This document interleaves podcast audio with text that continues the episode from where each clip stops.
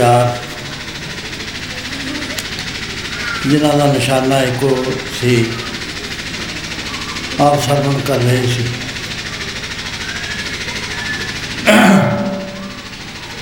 ਮੇਰੇ ਵਿਚਾਰ ਸੁਣਨੇ ਨੇ। ਮੈਨੂੰ ਤਾਂ ਇਹ ਨਹੀਂ ਪਤਾ ਲੱਗਦਾ ਕਿ ਮੇਰੇ ਵਿਚਾਰ ਕਿਹੜੇ ਨੇ।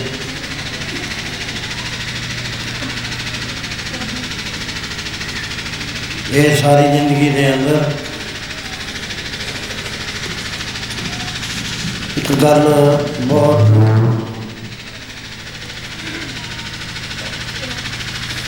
ਸੀਰੀਅਸਲੀ ਅੰਦਰ ਬੈਠ ਕੇ ਉਹ ਇਹ ਹੈ ਕਿ ਅਸੀਂ ਸੁਣਦੇ ਸੁਣਦੇ ਸੁਣਦੇ ਤੁਰੇ ਜਾ ਰਹੇ ਹਾਂ।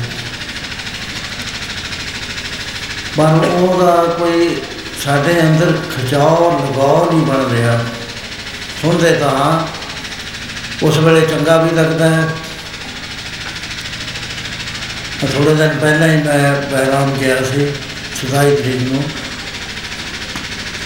ਉੱਥੇ ਕੋਈ ਵਚਨ ਚੱਲੇ ਤਾਂ ਮੈਂ ਹੈਰਾਨ ਹੋ ਗਿਆ ਕਿ ਐਡਾ ਵੱਡਾ ਦੀਵਾਨ। ਉਹਦੇ 'ਚ ਇੱਕ ਇੱਕ ਵੀ ਆਵਾਜ਼ ਨਹੀਂ ਸੀ ਆਉਂਦੀ, ਨਾ ਬੱਚੇ, ਨਾ ਬੁੱਢੇ, ਨਾ ਕੋਈ ਅਣਜਾਣ, ਨਾ ਕੋਈ ਜਾਣਕਾਰ। ਉਹ ਜਿਵੇਂ ਹਿਪਨੋਟਾਈਜ਼ ਹੋ ਜਾਂਦੇ ਆ ਮੇਰੇ ਸਵੇਤ ਉਹ ਸਾਰਾ ਵਾਤਾਵਰਨ ਨੇ ਕਿਸੇ ਅੰ- ਖਾਸ ਅਸਰ ਥੱਲੇ ਆ ਕੇ ਨਾ ਟਾਈਮ ਦਾ ਪਤਾ ਰਿਹਾ, ਸੁਣਦੇ ਤੁਰੇ ਜਾ ਰਹੇ ਆ। ਇਹ ਮੇਰੇ ਸ਼ਰੀਰ ਤੋਂ ਬੋਲਿਆ ਜਾ ਰਿਹਾ। ਇਹਦੇ 'ਚ ਵਿਚਾਰ ਆਉਂਦੀ ਹੈ ਵੀ ਜਦ ਤੋਂ ਬਚਪਨ ਤੋਂ ਹੋਸ਼ ਸੰਭਲੀ ਹੈ ਜਾਂ ਇਸ ਤੋਂ ਵੀ ਪਹਿਲਾਂ ਜਦੋਂ ਮਾਂ ਪਿਓ ਤੋਂ ਸੁਣਨਾ ਸ਼ੁਰੂ ਕਰਿਆ ਸੀ ਛੋਟੇ ਛੋਟੀਆਂ ਸਾਖੀਆਂ ਕੇਸ ਬੋਣੇ ਨੇ, ਤਾਂ ਨਿੱਕੀ ਦੀ ਸਾਖੀ ਲਾ ਲਈ, ਵੀ ਇੱਕ ਚਿੜੀ ਸੀ, ਕੌਣ ਸੀ ਉਹ ਕੌਣ ਚਲਾਕ ਸੀ, ਚਿੜੀ ਵਿਚਾਰੀ ਭੋਲੀ ਸੀ, ਸਾਰਾ ਕੰਮ ਚਿੜੀ ਕਰਦੀ ਰਹੀ। ਜਦੋਂ ਬੰਡਾਈ ਕਰਨੀ ਸੀ ਉਦੋਂ ਕੌਣ ਨੇ ਆ ਕੇ ਦਾਣੇ ਲੈ ਲਏ ਤੇ ਚਿੜੀ ਦੇ ਹਿੱਸੇ 'ਚ ਟੂੜੀ ਆ ਗਈ। ਉਹ ਬੱਚੇ ਦੇ ਮਨ ਤੇ ਬਹੁਤ ਪ੍ਰਭਾਵ ਪੈਂਦਾ। ਵੀ ਕੌਣ ਬੜਾ ਚਲਾਕ ਹੈ? ਲੇਕਿਨ ਉਹ ਸਾਖੀ ਜਿਹੜੇ ਸੁਣਾਉਂਦੇ ਸੀ, ਬੜੇ ਸਾਈਕੋਲੋਜਿਸਟ ਸੀਗੇ ਬੱਚਿਆਂ ਦੀਆਂ ਸਾਖੀਆਂ ਵੀ। ਬੱਚੇ ਨੇ ਉਦਾਸ ਹੋ ਜਾਣਾ, ਤਾਂ ਮਾਂ ਨੇ ਕਹਿਣਾ, ਨਹੀਂ, ਬੇਟਾ, ਫੇਰ ਨਾ, ਰੱਬ ਵੀ ਹੈਗਾ ਗਾਂ ਜੇ ਕੋਈ ਧੋਖਾ ਕਿਸੇ ਨਾਲ ਕਰੇ। ਕਹਿੰਦੇ ਉਧਰੋਂ ਗੜੇ ਪੈਣ ਲੱਗ ਗਏ। ਹੁਣ ਕੌਂ ਤਾਂ ਕੌਂ ਕੋਲ ਕੋਈ ਚੀਜ਼ ਨਹੀਂ ਸੀ, ਉਹ ਦਾਣਿਆਂ ਦੇ ਢੇਰ ਤੇ ਬੈਠਾ ਰਿਹਾ, ਚਿੜੀ ਜਾ ਰਹੀ ਸੀ, ਇਹ ਤੂੜੀ 'ਚ ਵੜ ਗਈ। ਉਹ ਗੜਿਆਂ ਨੇ ਕੌਂ ਮਾਰਤਾ ਤੇ ਉਹ ਸਾਰਾ ਕੁਝ ਚਿੜੀ ਦੇ ਹੱਥ ਆ ਗਿਆ ਬੱਚੇ ਨੇ ਖੁਸ਼ ਹੋ ਜਾਣਾ ਵੀ ਠੀਕ ਹੈ, ਇਨਸਾਫ ਹੋ ਗਿਆ। ਉਸ ਵੇਲੇ ਤੋਂ ਹੀ ਇਹ ਲੀਹਾਂ ਬੱਚਿਆਂ ਦੇ ਮਨਾਂ 'ਚ ਸੰਸਕਾਰ ਬਣਦੇ ਨੇ, ਜੇ ਮਾਂ ਚੰਗੀ ਹੋਵੇ। ਜੇ ਮਾਂ ਉੱਪਰੇ ਉੱਪਰ ਘੁੰਮਦੀ ਫਿਰਦੀ ਹੈ, ਗਹਿਰੀ ਨਹੀਂ ਹੋ ਜਾਂਦੀ। ਫਿਰ ਇਹ ਜਿਹੜਾ ਬੇਸਿਕ ਉਪਦੇਸ਼ ਹੈ ਜਿਹੜਾ ਸਕੂਲ ਹੈ, ਜਿੱਥੇ ਫੀਸ ਨਹੀਂ ਹੈ, ਕੇਵਲ ਪਿਆਰ ਦੀ ਫੀਸ ਹੈ, ਉਹ ਸਕੂਲ ਦੀ ਪੜ੍ਹਾਈ ਨਹੀਂ ਹੁੰਦੀ ਹੈ। ਮਾਂ ਦੇ ਉੱਤੇ ਬੜੀ ਭਾਰੀ ਜ਼ਿੰਮੇਵਾਰੀ ਗੁਰੂ ਸਾਹਿਬ ਨੇ ਦਿੱਤੀ ਹੈ। ਜੇ ਕੁਲ ਪੂਤ ਨਾ, ਗਿਆਨ ਵਿਚਾਰੀ, ਵਿਧਵਾ ਕਸਮ ਭਈ ਮਹਤਾਰੀ, ਪਰ ਇਹ ਸੁਣਦਾ ਲੈਨੇ ਆ ਵੀ ਜਿੱਥੇ ਕਿਸੇ ਕੁਲ ਦੇ ਵਿੱਚ ਪੁੱਤਰ ਵਿਚਾਰ ਵਾਲਾ ਪੈਦਾ ਨਹੀਂ ਹੋਇਆ ਤਾਂ ਉਹਦੀ ਮਾਂ ਵਿਧਵਾ ਹੋ ਜਾਣੀ ਚਾਹੀਦੀ ਸੀ, ਉਹਦਾ ਪਿਓ ਮਰ ਜਾਂਦਾ।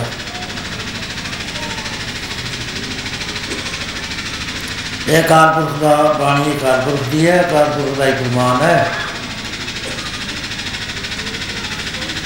ਜਿਨ ਹਰ ਹਿਰਦੇ ਨਾਮ ਨਾ ਬਸੇ ਉਤਨ ਮਾਤ ਕੀਜੈ, ਹਰ ਵਾਂਝਾ। ਮਾਵਾ ਪਰੇਸ਼ਾਨ ਨਹੀਂ ਹੈ ਵੀ ਸਾਨੂੰ ਗੁਰੂ ਸਾਹਿਬ ਕਿਉਂ ਕਹਿੰਦੇ ਨੇ? ਜਿਹੜੀਆਂ ਸੱਚੀਆਂ ਮਾਵਾਂ ਨੇ, ਕਦੇ ਵੀ ਸ਼ਿਕਾਇਤ ਨਹੀਂ ਆਉਂਦੀ ਉਹਨਾਂ ਦੇ ਪੁੱਤਰਾਂ ਦੀ।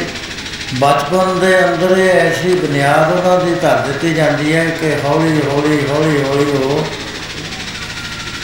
ਕਿਸੇ ਚੰਗੇ ਨਿਸ਼ਾਨੇ ਵੱਲ ਨੂੰ ਵਧਦੇ ਨੇ। ਤੇ ਜੇ ਕੋਈ ਤੇ ਕੋਈ ਮਾਂ ਖੇਚਲ ਕਰਕੇ ਕਿਸੇ ਪੂਰੇ ਮਹਾਪੁਰਸ਼ ਨਾਲ ਮਿਲਾਪ ਕਰਾ ਦੇਵੇ ਫਿਰ ਤਾਂ ਮਾਂ ਦਾ ਪਰਉਪਕਾਰ ਪਰ ਜਿਹੜਾ ਪ- ਪਰਉਪਕਾਰ ਹੈ, ਉਹਦਾ ਬਦਲਾ ਪੁੱਤਰ ਦੇ ਨਹੀਂ ਸਕਿਆ ਕਰਦਾ ਕਿਉਂਕਿ ਮਾਂ ਨੇ ਸਹੀ ਟਾਈਮ ਦੇ ਉੱਤੇ ਕਿਸੇ ਮਹਾਪੁਰਸ਼ ਨਾਲ ਮਿਲਾਪ ਕਰਾਤਾ।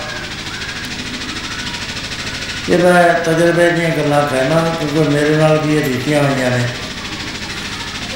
ਜਦੋਂ ਇਹ ਛੋਟੀ ਛੋਟੀਆਂ ਕਹਾਣੀਆਂ ਸੁਣਾਉਣੀਆਂ ਮਾਤਾ ਨੇ, ਤਾਂ ਬੜਾ ਗਹਿਰਾ ਅਸਰ ਮੇਰੇ ਅੰਦਰ ਹੁੰਦਾ ਤੁਰਿਆ ਜਾਂਦਾ ਸੀ ਉਹ ਕਈ ਵਾਰੀ ਅੱਡ ਹੋ ਕੇ ਜਦੋਂ ਨੇ ਸਲਾਟਣਾ ਫਿਰ ਸੋਚਣਾ। ਉਹ ਇੱਕ ਉਪਦੇਸ਼ ਹੈ ਮਾਂ ਦੇ ਵੱਲੋਂ। ਪੁੱਤਾ, ਮਾਤਾ ਕੀ ਅਸੀਸ।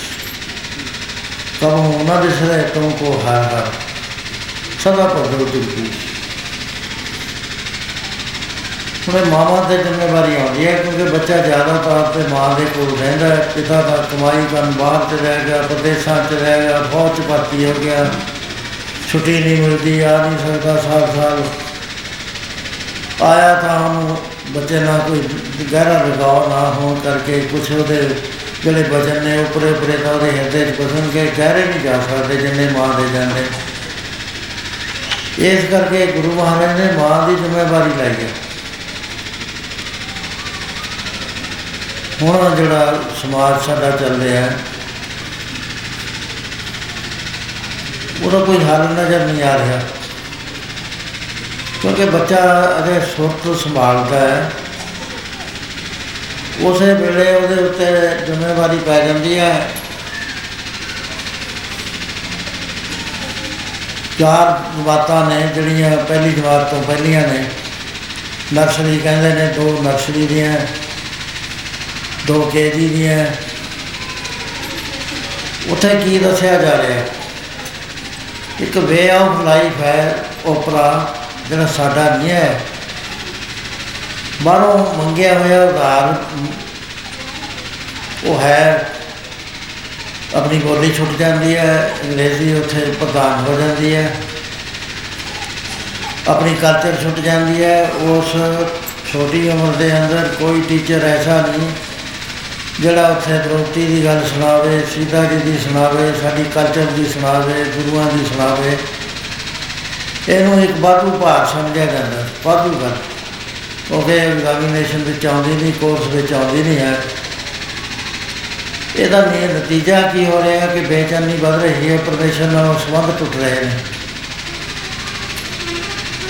ਬਾਅਦ ਵਿੱਚ ਜਦੋਂ ਅਸੀਂ ਸੁੱਖ ਸੰਭਾਲ ਲੈਂਦੇ ਆ ਸਤਸੰਗ ਦੀ ਪ੍ਰਾਪਤੀ ਹੋ ਗਈ ਬਾਣੀ ਦੀ ਵਿਚਾਰ ਹੋ ਗਈ, ਉਸ ਵੇਲੇ ਅਸੀਂ ਬਾਰ-ਬਾਰ ਪੜ੍ਹਦੇ ਆ ਬਾਰ-ਬਾਰ ਸੁਣਦੇ ਹਾਂ।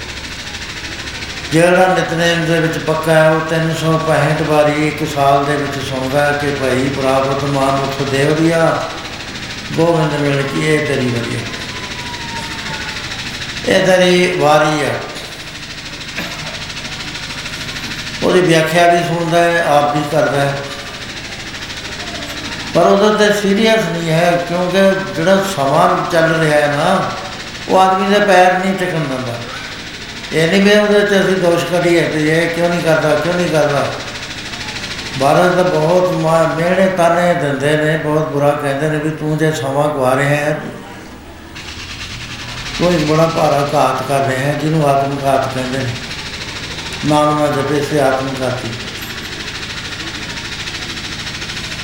ਮਹਾਰਾਜ ਨੇ ਇਹ ਵੀ ਕਿਹਾ, ਮਰ ਕੇ ਉਹਨਾਂ ਜਾਈ ਜੇ ਬਿਸਰਤ ਨਾਮ, ਮਰ ਜਾਣਾ ਚਾਹੀਦਾ ਜੇ ਨਾਮ ਬੋਲਦਾ ਬਈ ਐਡੀ ਗੱਲ ਕਰ ਪੜ ਕੇ, ਸੁਣ ਕੇ, ਗੁਰੂ ਨੂੰ ਸੀਸ ਨਵਾ ਕੇ ਅਸੀਂ ਰਹਿਤਾ ਬਹਿਤਾ ਦਾ ਰੌਲਾ ਪਾ ਲਾਂਗੇ ਵੀ ਯਾਰ ਆਨੀ ਦੀ ਮਰਿਆਦਾ, ਇਹਨੇ ਟੇਬਲ ਤੇ ਰੋਟੀ ਕਿਉਂ ਖਾ ਲਈ? ਇਹ ਪੁੰਜੇ ਬੈਠ ਕੇ ਰੋਟੀ ਖਾ, ਕਿੰਨਾ ਟਾਈਮ ਵੇਸਟ ਕੀਤਾ ਜਾ ਰਿਹਾ ਇਹਨਾਂ ਗੱਲਾਂ ਤੇ, ਅਸਲੀ ਗੱਲ ਵੱਲ ਕੋਈ ਆਉਂਦਾ ਹੀ ਨਹੀਂ। ਵੀ ਅਸਲੀ ਗੱਲ ਵੱਲ ਧਿਆਨ ਦਿਓ ਇਹਨਾਂ ਵੱਲ ਕਿਉਂ ਧਿਆਨ ਦਿੰਦੇ ਹੋ? ਇਹ ਤਾਂ ਕੋਈ ਗੱਲਾਂ ਨਹੀਂ ਹੈ, ਇਹ ਤਾਂ ਐਵੇਂ ਇੱਕ ਮਰਿਆ ਤੁਹਾਡੀ ਇਕੱਠਿਆਂ ਦੀ ਹੈ। ਜੇ ਜ਼ਮੀਨ ਤੇ ਬੈਠ ਕੇ ਪ੍ਰਸ਼ਾਦਾ ਸਕਦੇ ਹੋ ਕੁਰਸੀਆਂ ਲਿਆਉਣ ਤੇ ਪ੍ਰਬੰਧਕ ਬਚ ਜਾਂਦੇ ਨੇ। ਉਹ ਜਿਹੜੇ ਭਾਰੇ ਆਦਮੀ ਨੇ, ਨਹੀਂ ਬਹਿੰਦੇ, ਪੈਂਟਾਂ ਨਿਕਲਦੀਆਂ ਉਹ ਕਹਿੰਦੇ ਵੀ ਅਸਰ ਰੋਟੀਆਂ ਨਹੀਂ ਖਾਣੀਆਂ ਤੇ ਲੰਗਰ ਛਕਣਾ ਹੀ ਨਹੀਂ ਹੈ, ਬਾਈਕਾਟ ਕਰ ਦਿੰਦੇ ਨੇ। ਉਹ ਇੱਕ ਦਫੇੜ ਪੈਂਦਾ ਇਹਨਾਂ ਗੱਲਾਂ 'ਚ, ਛੋਟੀਆਂ ਗੱਲਾਂ ਨੇ। ਅਸਲੀ ਗੱਲ ਇਹ ਹੈ ਕਿ ਭਾਈ ਬਰਾਬਤ ਮਾਨ ਉਠ ਦੇਵਰੀਆ ਗੋਬਿੰਦ ਮਿਲਣ ਕੀ ਇਹ ਤੇਰੀ ਬੜੀ ਵੀ ਇਹ ਕਿਉਂ ਨਹੀਂ ਗੱਲ ਸਾਡੇ ਮਨ ਵਿੱਚ ਵਸਦੀ? ਜਿਹੜਾ ਮਹਾਰਾਜ ਨੇ ਨਖੇਦ ਕਰਦਾ ਨਾ, ਟੋਟਲ ਨਖੇਦੀ ਉਹ ਸਾਡੀ ਫਸਟ ਪ੍ਰਾਇੋਰਟੀ ਹੈ। ਜਿਹੜਾ ਮਹਾਰਾਜ ਨੇ ਫਸਟ ਪ੍ਰਾਇੋਰਟੀ ਤੇ ਮਸਤ ਕਰ ਦਿੱਤਾ ਵੀ ਤੈਨੂੰ ਹਰ ਹਾਲਤ 'ਚ ਕਰਨਾ ਪੈਣਾ, ਉਹ ਸਾਡਾ ਗਾਉਣ ਬਣ ਗਿਆ। ਉਹਦੀ ਪ੍ਰਾਇੋਰਟੀ ਸਭ ਤੋਂ ਲਾਸਟ ਚਲੀ ਗਈ। ਸਭ ਤੋਂ ਫਸਟ ਪ੍ਰਾਇੋਰਟੀ ਸੀ ਭਾਈ ਪ੍ਰਾਪਤ ਮਾਨੁਖ ਦੇਵਰੀਆ ਗੋਬਿੰਦ ਮਿਲਣ ਕੀ ਹੈ ਤੇਰੀ ਬਰੀਆ ਤੇ ਇਹਦੇ ਵਿਪਰੀਤ ਕੀ ਸੀ ਮਹਾਰਾਜ? ਕਹਿੰਦੇ ਅਵਲ ਕਾਜ ਤੇਰੇ ਕਿਤੇ ਨਾ ਕੰਮ ਚਾਹੇ ਹੁਣ ਮੰਨਦਾ ਸਾਡੀ ਗੱਲ ਚਾਹੇ 70 80 ਸਾਲ ਜਿਉ ਕੇ ਮੰਨ ਲਈ, ਚਾਹੇ ਉਸ ਵੇਲੇ ਮੰਨ ਲਈ ਜਦ ਡਾਕਟਰ ਨੇ ਬਾਹ ਫੜੀ ਹੋਏਗੀ ਤੇ ਤੂੰ ਜਾ ਰਿਹਾ ਹੋਵੇਗਾ ਫਿਰ ਮੰਨਿਆ ਕਿ ਨਾ ਮੰਨਿਆ, ਕੋਈ ਫ਼ਰਕ ਨਹੀਂ ਪੈਂਦਾ। ਉਹ ਹੱਥੋਂ ਡੋਰ ਟੁੱਟ ਗਈ, ਸਮਾਂ ਨਿਕਲ ਗਿਆ, ਗੱਲ ਖਤਮ ਹੋ ਗਈ। ਹੁਣ ਸੋਚਣ ਦੀ ਗੱਲ ਇਹ ਹੁੰਦੀ ਹੈ ਵੀ ਅਸੀਂ ਸਿੰਸੀਅਰ ਹਾਂ ਸਾਡਾ ਕੋਈ ਇਰਾਦਾ ਨਹੀਂ ਵੀ ਅਸੀਂ ਗੁਰੂ ਸਾਹਿਬ ਦੀ ਗੱਲ ਨੂੰ ਡਿਸੋਵੇ ਕਰੀਏ। ਬਈ ਮੰਨੀਏ ਨਾ, ਸਾਡਾ ਵਿਦਰੋਹ ਨਹੀਂ ਹੈ। ਕੋਈ ਸਾਡਾ ਗੁਰੂ ਸਾਹਿਬ ਨਾਲ ਇਸ ਗੱਲ ਦੇ ਉੱਤੇ ਝਗੜਾ ਨਹੀਂ ਹੈ ਜਿਵੇਂ ਬਾਲਨੇ ਆ ਅਸੀਂ ਵੀ। ਤੁਸੀਂ ਕਹਿੰਦੇ ਤਾਂ ਜ਼ਰੂਰ ਹੋ। ਪਰ ਉਹ ਜਿਹੜਾ ਤੁਸੀਂ ਕਹਿਆ ਨਾ, ਅਵਰ ਕਾਜ, all other works other than God. ਤੁਸੀਂ ਕਹਿੰਦੇ ਉਹ ਕਿਤੇ ਕਾਜ ਕਿਸੇ ਕੰਮ ਦੇ ਨਹੀਂ ਹੈਗੇ, ਅਸੀਂ ਤਾਂ ਸਾਰਾ ਲਾਈਫ ਦਾ ਜਿਹੜਾ ਟ੍ਰੈਂਡ ਆ, ਉਹ ਇਸ ਗੱਲ ਤੇ ਹੀ ਲਾਇਆ ਹੋਇਆ ਹੈ, ਸਾਰਾ ਜ਼ੋਰ ਲਾਇਆ ਹੋਇਆ ਹੈ। ਬਈ ਅਵਰ ਕਾਜ ਫਸਟ ਪ੍ਰਾਇੋਰਟੀ ਹੈ। ਉਹ ਜਦੋਂ ਵਿਚਾਰ ਕਰਦੇ ਆ ਵੀ ਅੱਛਾ, ਚਲੋ ਮੰਨ ਲੈਂਦੇ ਆ ਤੁਹਾਡੇ ਗੁਰੂ ਸਾਹਿਬ ਕਹਿੰਦੇ ਵੀ ਅਸੀਂ ਰੋਕਦੇ ਨਹੀਂ ਆ, ਪਰ ਇੱਕ ਗੱਲ ਦੱਸਦੇ ਆ ਦਮੜਾ ਕਿਸੇ ਦਾ ਜੋ ਖਰਚੇ ਔਰ ਖਾਏ, ਦੇਵੇ, ਦਲਾਵੇ ਜ਼ਾਏ ਖਦਾਏ, ਹੋਤਾ ਨਾ ਰੱਖੇ, ਅਕੇਲਾ ਨਾ ਖਾਏ ਤਾਏ ਕਿ ਦੇ ਤਾਏ ਕੀ ਕੋ ਦਿਲਦਾਨੀ ਵਹੀ ਪਿਸ਼ਟ ਜਾਏ। ਕਮਾਈ ਕਰ। ਵੱਡਾ ਹੀ ਵੱਡਾ ਬਣੀ ਜਾਵੇਗਾ, ਵੱਡਾ ਹੀ ਵੱਡਾ ਬਣੀ ਜਾਏਗਾ, ਉਸੇ ਖਿਆਲ ਵਿੱਚ ਤੂੰ ਪੈ ਗਿਆ ਜਿੱਥੇ ਪੁਸ਼ਤਾਂ ਦੀਆਂ ਪੁਸ਼ਤਾਂ ਪੂਰਾ ਦੇ ਪੂਰ ਡੁੱਬ ਗਏ ਨੇ। ਪੂਰ ਡੁੱਬੇ ਪੂਰ।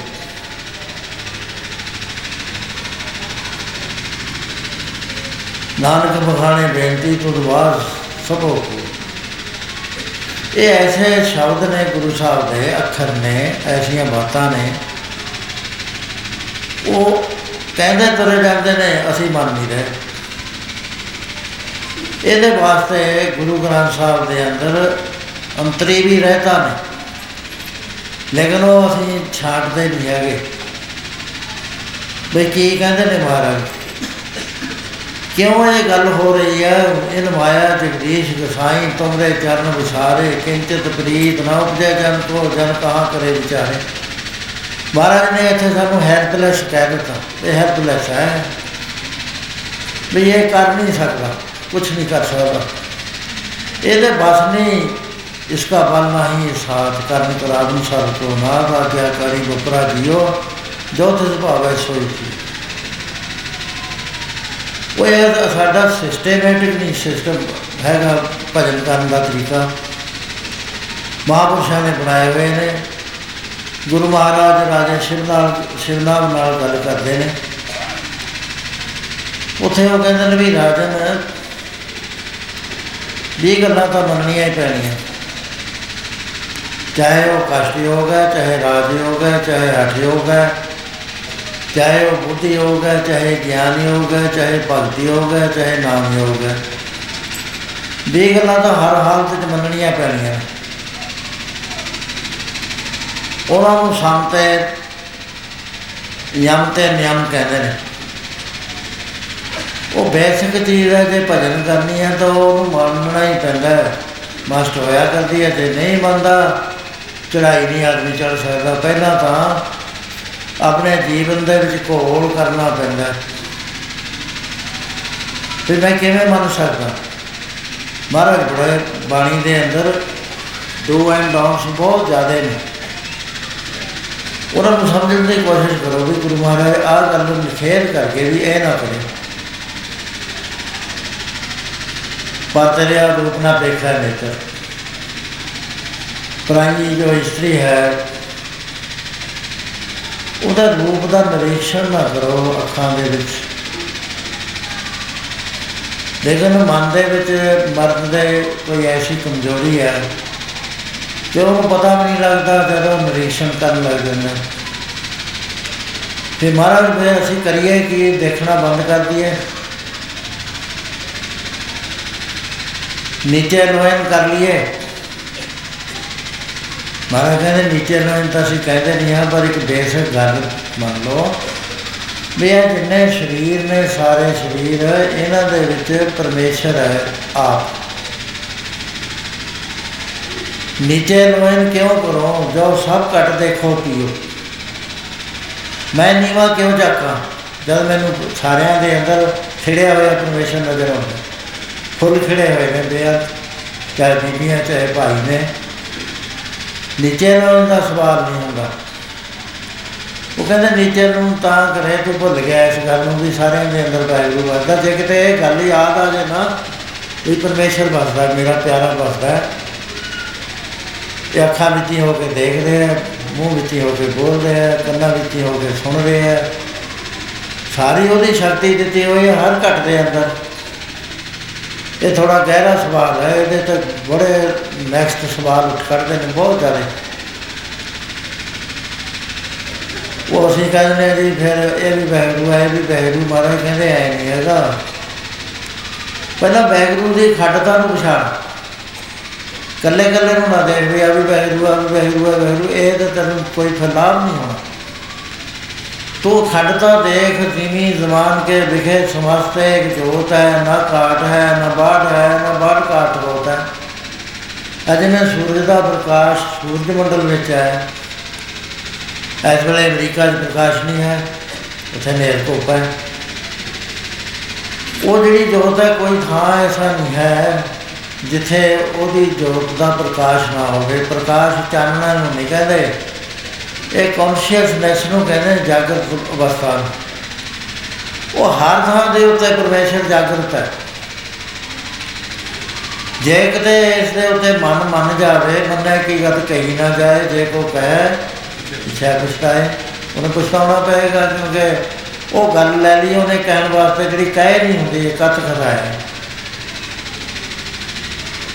ਸੋ ਇਸ ਤਰ੍ਹਾਂ ਕਰਕੇ ਸਾਡੀ ਅਪਰੋਚ ਗਲਤ ਹੈ ਹਰ ਪੁਆਇੰਟ ਦੇ ਉੱਤੇ, ਹਰ ਪੁਆਇੰਟ ਬੱਬਾ ਬੈਰ ਨਾ ਕਰੀਏ ਕੰਮ ਸਾਨੂੰ ਮਹਾਰਾਜ ਨੇ ਕਹਿ ਵੀ ਦਿੱਤਾ ਵੀ ਤੁਹਾਨੂੰ ਇੱਕ ਜੁਗਤ ਦੱਸਦੇ ਆ ਜੇ ਸਿੰਸੀਅਰਲੀ ਤੁਸੀਂ ਅਪਲਾਈ ਕਰ ਲੋਗੇ ਨਾ ਬੈਰ ਤੋਂ ਨਿਕਲ ਜਾਓਗੇ। ਜਿਹੜੀ ਹਿੰਸਾ ਹੈ, ਤਿੰਨ ਚਾਰ ਕਿਸਮ ਦੀ ਹਿੰਸਾ ਹੁੰਦੀ ਹੈ। ਇੱਕ ਨੂੰ ਸਰੀਰਕ ਹਿੰਸਾ ਕਹਿੰਦੇ ਨੇ, ਇੱਕ ਨੂੰ ਵਜਨਾ ਦੀ ਹਿੰਸਾ ਕਹਿੰਦੇ ਨੇ, ਇੱਕ ਨੂੰ ਮਾਨਸਿਕ ਹਿੰਸਾ ਕਹਿੰਦੇ ਨੇ। ਇੱਕ ਨੂੰ ਮਾਨਸਿਕ ਦੇ ਵਿੱਚ ਇੱਕ ਮਨ ਦਾ ਡਿਪਾਰਟਮੈਂਟ ਹੈ, ਇੱਕ ਬੁੱਧੀ ਦਾ ਡਿਪਾਰਟਮੈਂਟ ਹੈ, ਇੱਕ ਚਿੱਤ ਦੀ ਇਕਾਗਰਤਾ ਦਾ ਡਿਪਾਰਟਮੈਂਟ ਹੈ, ਤਿੰਨ ਨੇ ਉਹਦੇ ਵਿੱਚ। ਉਹ ਮਨ ਜਿਹੜਾ ਕੁਝ ਕਰ ਨਹੀਂ ਸਕਦਾ, ਬੁਰਾ ਚਿੱਤ ਵੀ ਜਾਂਦਾ। ਮਹਾਰਾਜ ਕਹਿੰਦੇ ਇਹ ਗੱਲ ਛੱਡ ਦੇ ਪਰ ਕਾ ਬੁਰਾ ਨਾ ਰੱਖੋ ਜੀ ਤੁਮ ਕੋ ਦੁੱਖ ਨਾ ਪਾਈ ਪਰਾਇ ਬੁਰਾ ਨਾ ਚੁਕੋ। ਤੈਨੂੰ ਤੈਨੂੰ ਦੁੱਖ ਨਹੀਂ ਹੋਣਾ, ਟੈਨਸ਼ਨ ਨਹੀਂ, ਤੇਰੇ ਅੰਦਰ ਆਉਣੀ ਕਦੇ ਵੀ।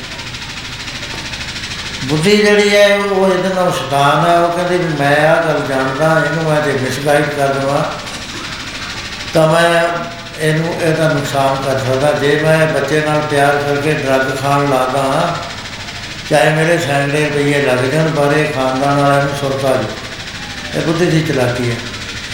ਕਿਸੇ ਭੋਲੇ ਭਾਏ ਬੰਦੇ ਨੂੰ ਗਲਤ ਗੱਲ ਗਾਈਡ ਕਰਕੇ ਉਹਦਾ ਨੁਕਸਾਨ ਕਰਾ ਦੇਣਾ, ਮੁਕਦਮੇਬਾਜ਼ੀ 'ਚ ਲੜਾਈ ਪੜਾਈ 'ਚ ਫਸਾ ਦੇਣਾ, ਇਹ ਬੁੱਧੀ ਦੀ ਹਿੰਸਾ ਹੈ।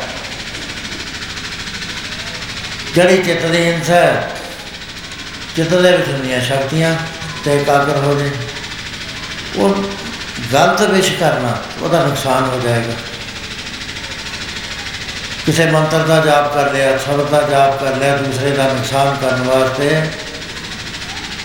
ਉਹ ਹਿੰਸਾ ਕਰਦੀ ਉਹਨੇ ਉਹ ਬਹੁਤ ਵੱਡੀ ਹਿੰਸਾ ਹੈ। ਸਭ ਤੋਂ ਵੱਡੀ ਹਿੰਸਾ ਜਿਹੜੀ ਹੈ, ਜਿਹੜੀ ਮਾਫੇ ਨਹੀਂ ਕੀਤੀ ਜਾ ਸਕਦੀ।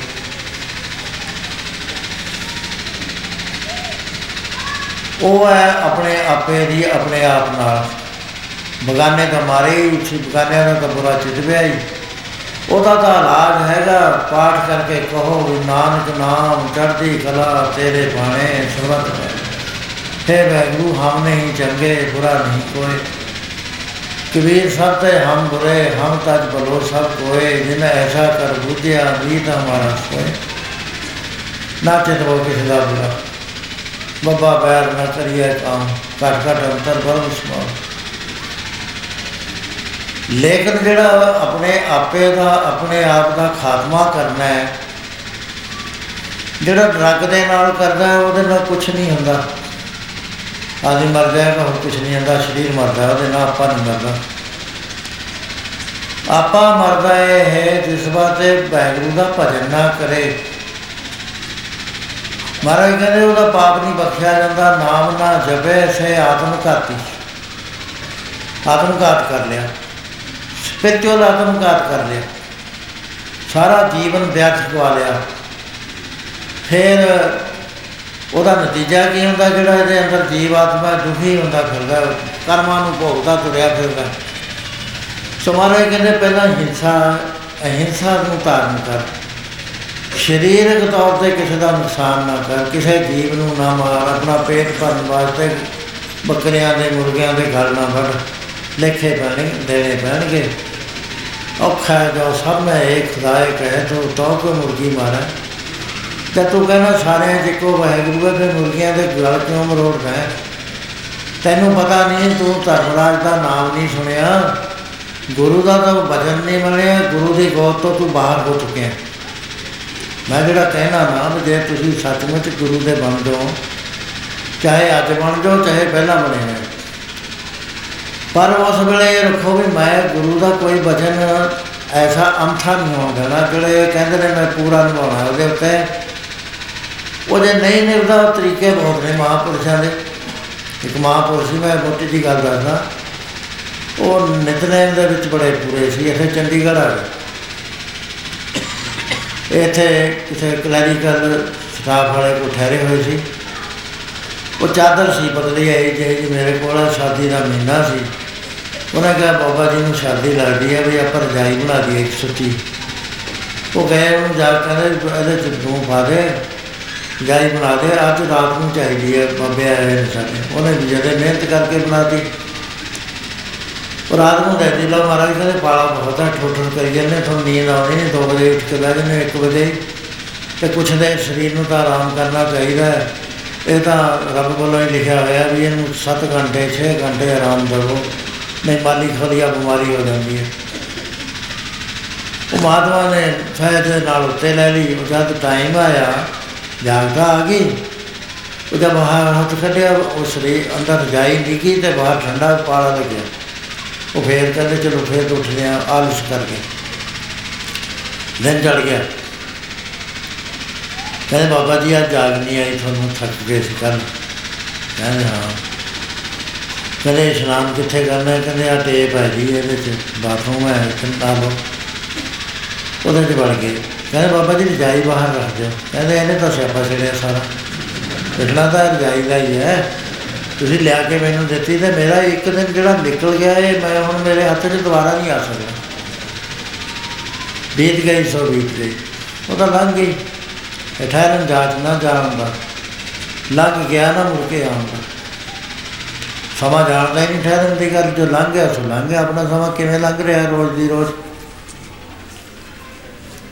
ਉਹ ਉਹਦੇ ਥੱਲੇ ਬਹਿ ਗਏ।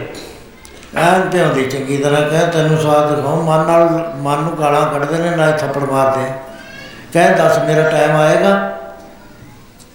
ਉਹ ਬੜੇ ਘਰ ਵਾਲੇ ਹੈਰਾਨ ਹੋ ਗਏ ਵੀ ਇਸ ਤਾਂ ਪਾਪੇ ਕਰ ਬੈਠੇ। ਉਹ ਜਿੰਨਾ ਚਿਰ ਰਜਾਈ ਨਹੀਂ ਸੁੱਕੀ, ਉਹ ਉੱਤੇ ਹੀ ਰੱਖੀ ਉਹਨਾਂ ਨੇ, ਪੌਦੇ ਮਹੀਨੇ ਮਾਗਦੇ। ਨਾਲੇ ਕਹਿਣ, ਤੈਨੂੰ ਸਵਾਦ ਦਿਖਾਉਂ, ਦੰਦ ਵੱਜਿਆ ਕਰਨ, ਫੇਰ ਵੀ ਕਹਿੰਦੇ ਨਾ, ਇਹ ਇੱਕ ਤਰੀਕਾ ਹੈ ਆਤਮਘਾਤੀ ਬਣਨ ਤੋਂ ਬਚਣ ਵਾਸਤੇ। ਕਿਸੇ ਨੂੰ ਤਾਂ ਕੋਈ ਦੁੱਖ ਨਹੀਂ ਦਿੱਤਾ, ਮਨ ਹੀ ਨਾਲ ਝਗੜਾ, ਮਨ ਹੀ ਨਾਲ ਸਾਥ।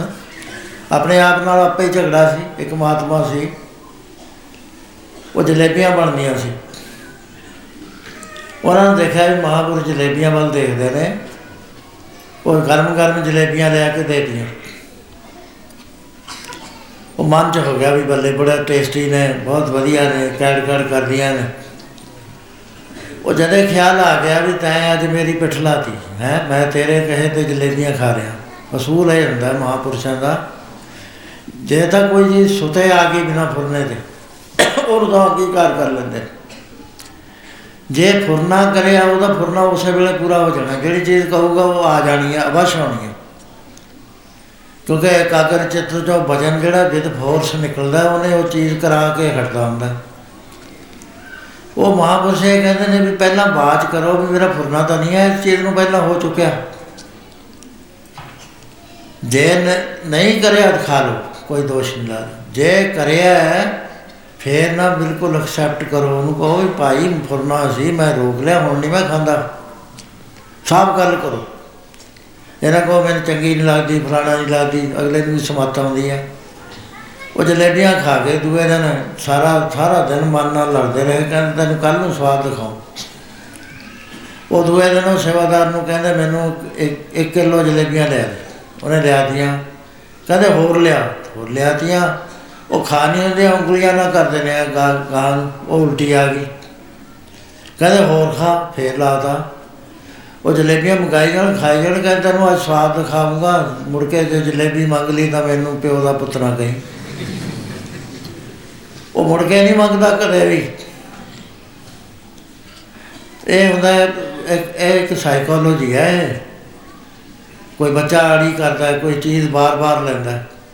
ਹੁਣ ਤੁਸੀਂ ਇੰਨੀਆਂ ਚੀਜ਼ਾਂ ਲਿਆ ਦਿਓ ਕਿ ਉਹ ਥੱਕ ਜਾਵੇ ਉਹਨੂੰ ਵਰਤਦਾ ਵਰਤਦਾ ਸਾਡਾ ਲੜਕਾ ਸੀ ਉਹਨੂੰ ਛੋਟੇ ਹੁੰਦੇ ਨੂੰ ਆਦਤ ਸੀ ਜਿਹੜਾ ਇੰਜੀਨੀਅਰ ਵੱਡਾ ਉਹ ਉਹ ਡੱਬੀ ਜਾਲੀ ਜਾਂਦਾ ਹੁੰਦਾ ਸਿੱਖ ਲੈ ਲੈਣੀ ਚੋਰੀ ਚਲੇ ਜਾਣਾ ਉਹਦੇ ਉਹ ਗੈਸ ਚੜਦੀ ਸੀ ਤੇ ਕਹਿੰਦੇ ਵੀ ਡੱਬੀ ਦਾ ਤਾਂ ਖੈਰ ਹੈ, ਉਹ ਇਹਦੇ ਚੋਂ ਜਿਹੜੀ ਗੈਸ ਨਿਕਲਦੀ ਆ, ਉਹ ਇਹਦੇ ਗਲ ਨੂੰ ਚੜਦੀ ਹੈ ਮੈਂ ਗਿਆ ਬਾਜ਼ਾਰ ਮੈਂ ਜਾ ਕੇ ਕਾਫੀ ਡੱਬੀਆਂ ਲੈ ਆਇਆ, ਮੈਂ ਕਿਹਾ ਲੈ ਤੈਨੂੰ ਖੇਲਣਾ ਦਵਾ, ਇੱਥੇ ਬੈ ਬਾਬਾ ਜੀ ਬਾ ਤੂੰ ਤਾਂ ਤਕੜਾ ਹੈ। ਉਹ ਜਦ ਪੰਜ ਸੱਤ ਜਾਣੀਆਂ ਨਾ, ਫਿਰ ਉਹ ਹਟ ਗਿਆ। ਮੈਂ ਕਿਹਾ ਕਰ ਬਾਅਦ ਇੱਕੋ ਥੱਪੜ ਮਾਰਿਆ ਮਾਰ ਕਰ, ਫਿਰ ਰੋਣ ਲੱਗ ਗਿਆ। ਕਹਿੰਦਾ ਮੈਂ ਨਹੀਂ ਕਰਨੀ, ਮੁੜ ਕੇ ਲਾ ਉਹਨੇ ਡੱਬੀ ਨੂੰ ਨਹੀਂ ਹੱਥ ਲਾਇਆ। ਉਹ ਇੱਕ ਸਖਾਲਾ ਸਾਈਕੋਲੋਜੀਕਲੀ ਡੀਲ ਕਰਨ ਵਾਲਾ ਇੱਕ ਤਰੀਕਾ ਹੈ। ਐਵੇਂ ਮਨ ਹੈ ਆਪਣਾ, ਜਦ ਮਨ ਗਲਤੀ ਕਰਦਾ ਉਹਨੂੰ ਫੜ ਲਓ। ਉਹ ਇਹ ਹੈ ਕਿ ਅਸੀਂ ਇਹ ਇਹ ਮੰਨ ਨਹੀਂ ਰਹੇ ਕਿਸੇ ਤਰੀਕੇ ਨਾਲ, ਜੋ ਕੁਝ ਗੁਰੂ ਸਾਹਿਬ ਕਹਿੰਦੇ ਨੇ। ਜਦ ਅਸੀਂ ਸੀਰੀਅਸਲੀ ਸੋਚਦੇ ਹਾਂ ਵੀ ਮੈਂ ਮੰਨਦਾ ਕਿਉਂ ਨਹੀਂ ਆ ਬਾਣੀ ਤਾਂ ਬਹੁਤ ਕੁਝ ਕਹਿੰਦੀ ਹੈ। ਮੈਂ, ਉਹ ਕਹਿੰਦੀ ਹੈ ਵੀ ਇੱਕ ਕਰੀਬ ਨਾਮ ਸਾਰ ਇੱਕ ਸਾਬ ਨਾਮ ਸਾਰ ਹਰ ਦਮ ਦੇ ਨਾਲ ਵਾਹਿਗੁਰੂ ਤੇ ਧਿਆਨ ਰੱਖ। ਇੰਨਾ ਕੁਝ ਗੁਰੂ ਸਾਹਿਬ ਕਹਿੰਦੇ ਹੋਏ ਮੈਂ ਨਹੀਂ ਮੰਨਦਾ।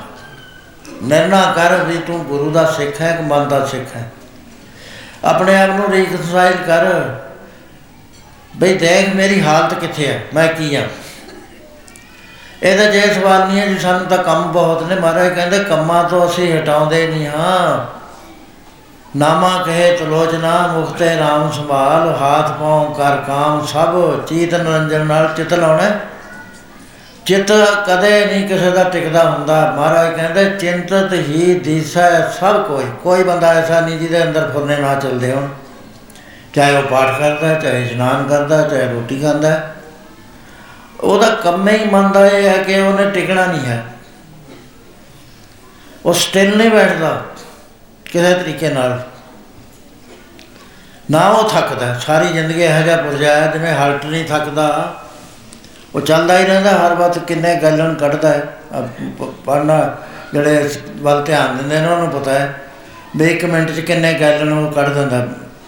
ਔਰ ਸਪੀਡ ਨਾਲ ਹੀ ਚੱਲਦਾ, ਦਿਨ ਵੀ, ਰਾਤ ਵੀ, ਦਿਨ ਵੀ, ਰਾਤ ਵੀ। ਐਸੇ ਤਰ੍ਹਾਂ ਮਨ ਜੇ ਦਿਨ ਦੇ ਵਿੱਚ ਚੱਲੀ ਜਾਊਗਾ ਜੇ ਰਾਤ ਪੈ ਗਈ ਨਾ ਫੇਰ ਆਪਣੀ ਦੁਨੀਆ ਰਚ ਲੈਂਦਾ ਹੈ ਇਹ ਇੱਥੇ ਆ ਕੇ ਗਲ ਦੇ ਵਿੱਚ ਨਿਵਾਸ ਕਰ ਲੈਂਦਾ ਹੈ ਇੱਥੇ ਚਲਾ ਜਾਂਦਾ ਸੁਪਨੇ ਸੁਪਨਿਆਂ ਦੀ ਦੁਨੀਆ 'ਚ ਉੱਥੇ ਨਵਾਂ ਵਿਦੇਸ਼ ਨਵੀਆਂ ਗੱਲਾਂ ਨਵਾਂ ਥਾਂ ਕੁਝ ਪਿੱਛਾ ਭੁੱਲ ਜਾਂਦਾ ਵੀ ਮੈਂ ਕੌਣ ਹਾਂ।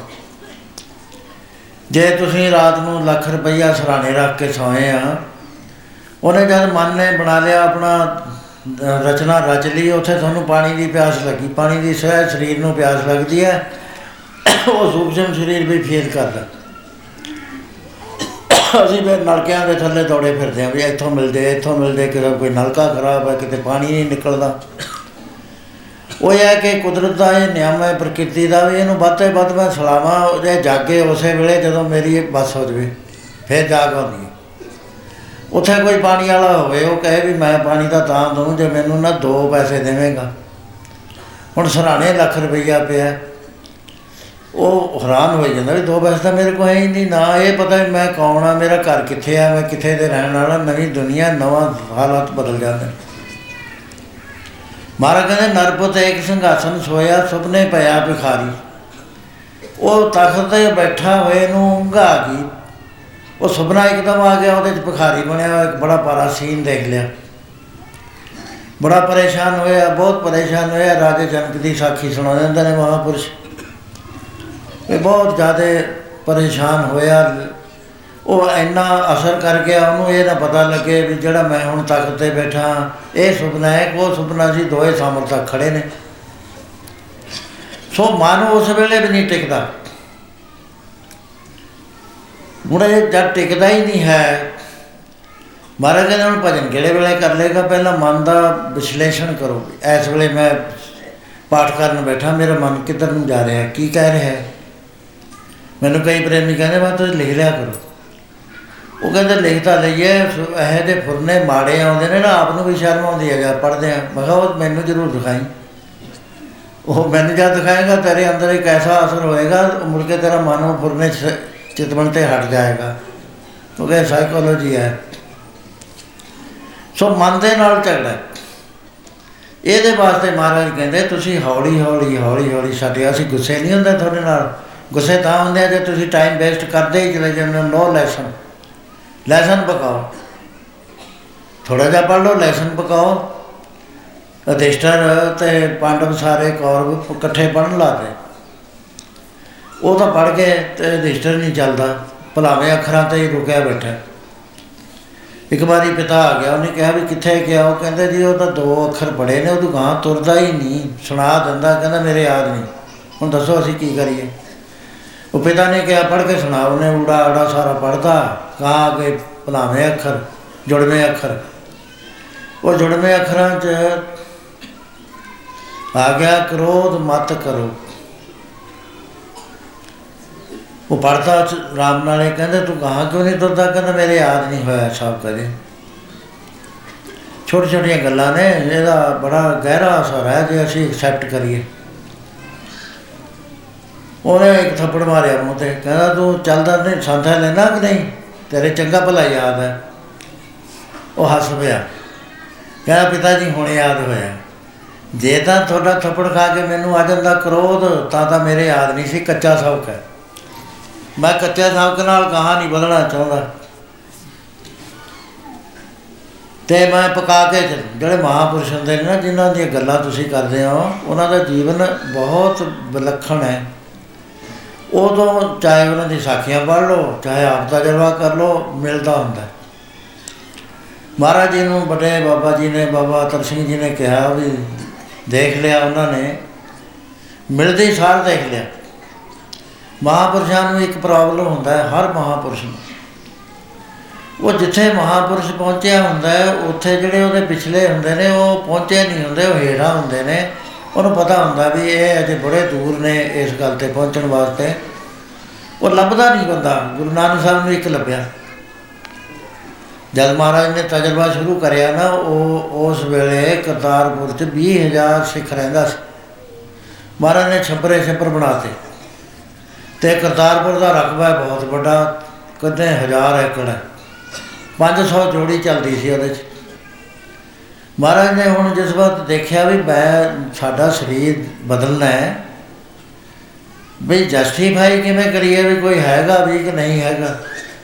ਜਿਹੜਾ ਕੁਝ ਮਹਾਰਾਜ ਦੇ ਕੋਲ ਸੀ, ਬੇਅੰਤ ਭੰਡਾਰਾ, ਉਹਨੂੰ ਚੱਕਣ ਵਾਲਾ ਨਹੀਂ ਸੀ ਕੋਈ। ਕਣਕ ਬਜਾ ਲਈ ਮਹਾਰਾਜ ਨੇ। ਵੀ ਕਣਕ ਬੀਜੋ 500 ਹਲ ਲੈ ਕੇ ਕਣਕ ਬੀਜ ਦਿੱਤੀ।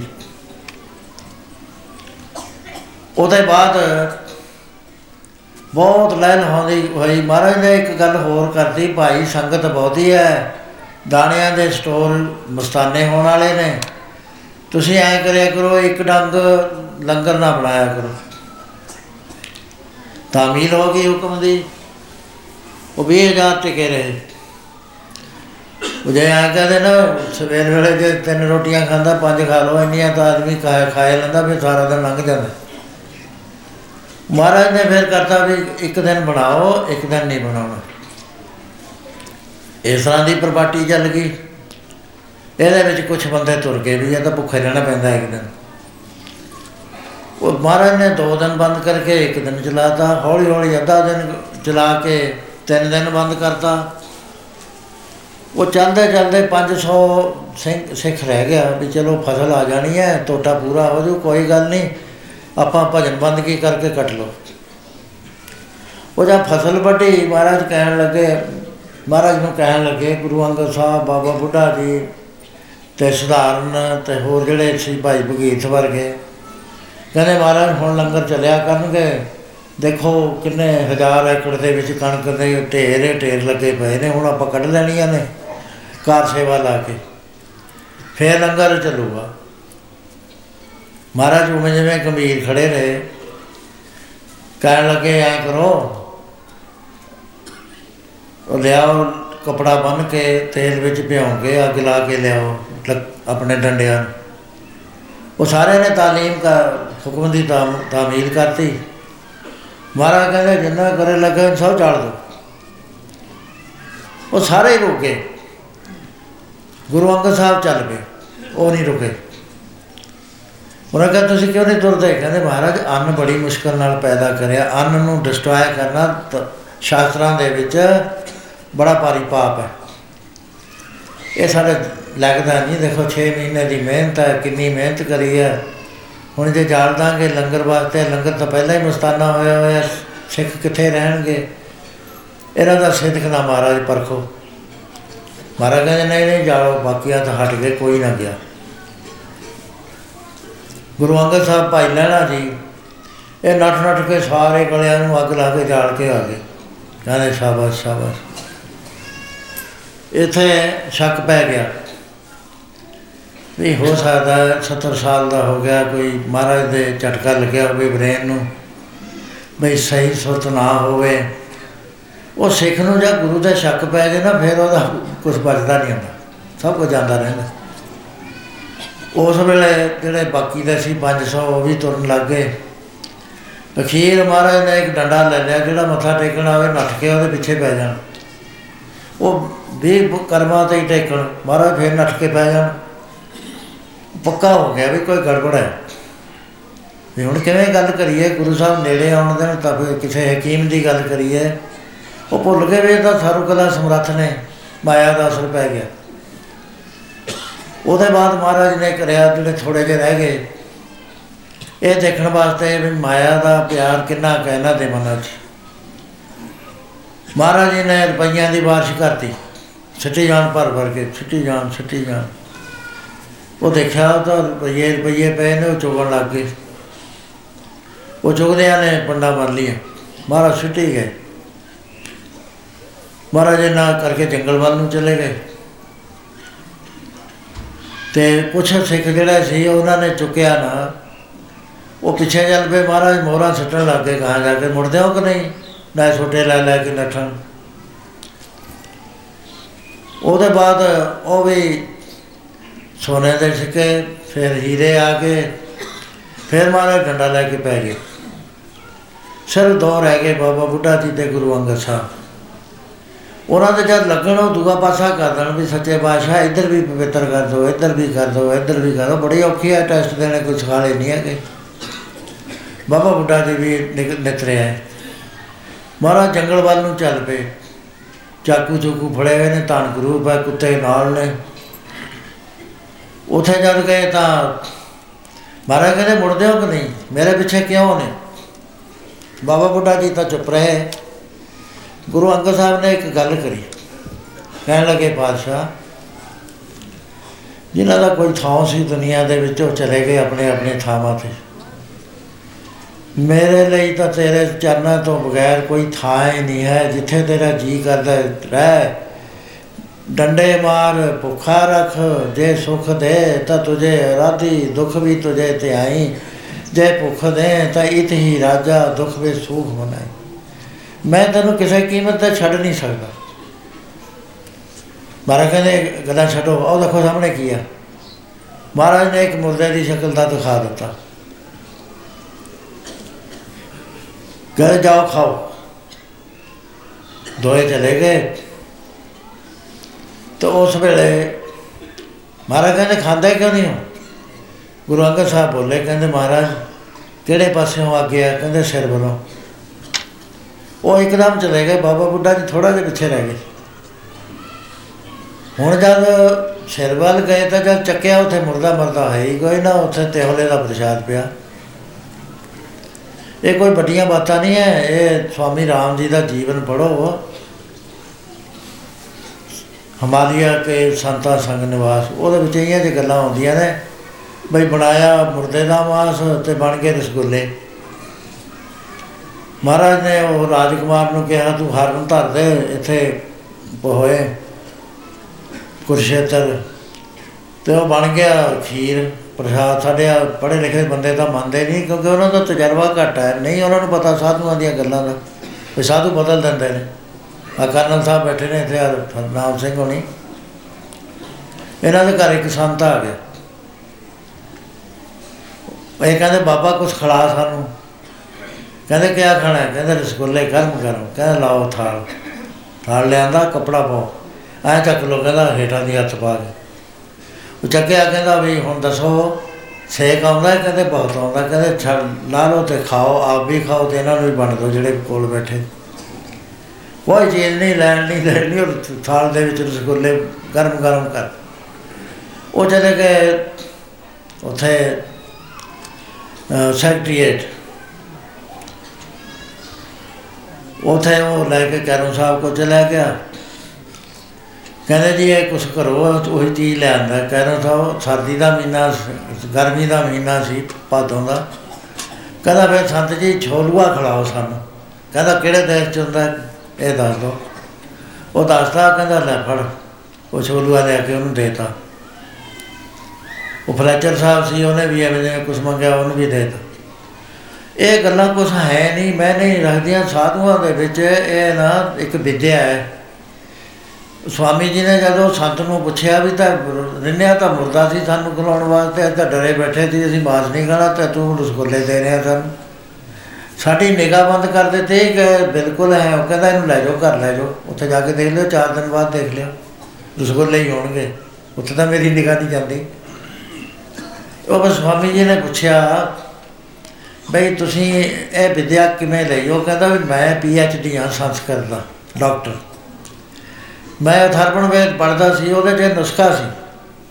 ਵੀ ਜੇ ਆਦਮੀ ਆ ਸਿੱਧ ਕਰ ਲਵੇ, ਤਾਂ ਕੋਈ ਚੀਜ਼ ਧਰ ਦੋ, ਜਿਹੜੀ ਚੀਜ਼ ਚਾਹੀਦੀ ਆ, ਕਹਿੰਦੇ ਉਹ ਬਣ ਜਾਂਦੀ ਆ, ਚਾਹੇ ਪੱਥਰ ਧਰ ਦੇ ਇੱਥੇ।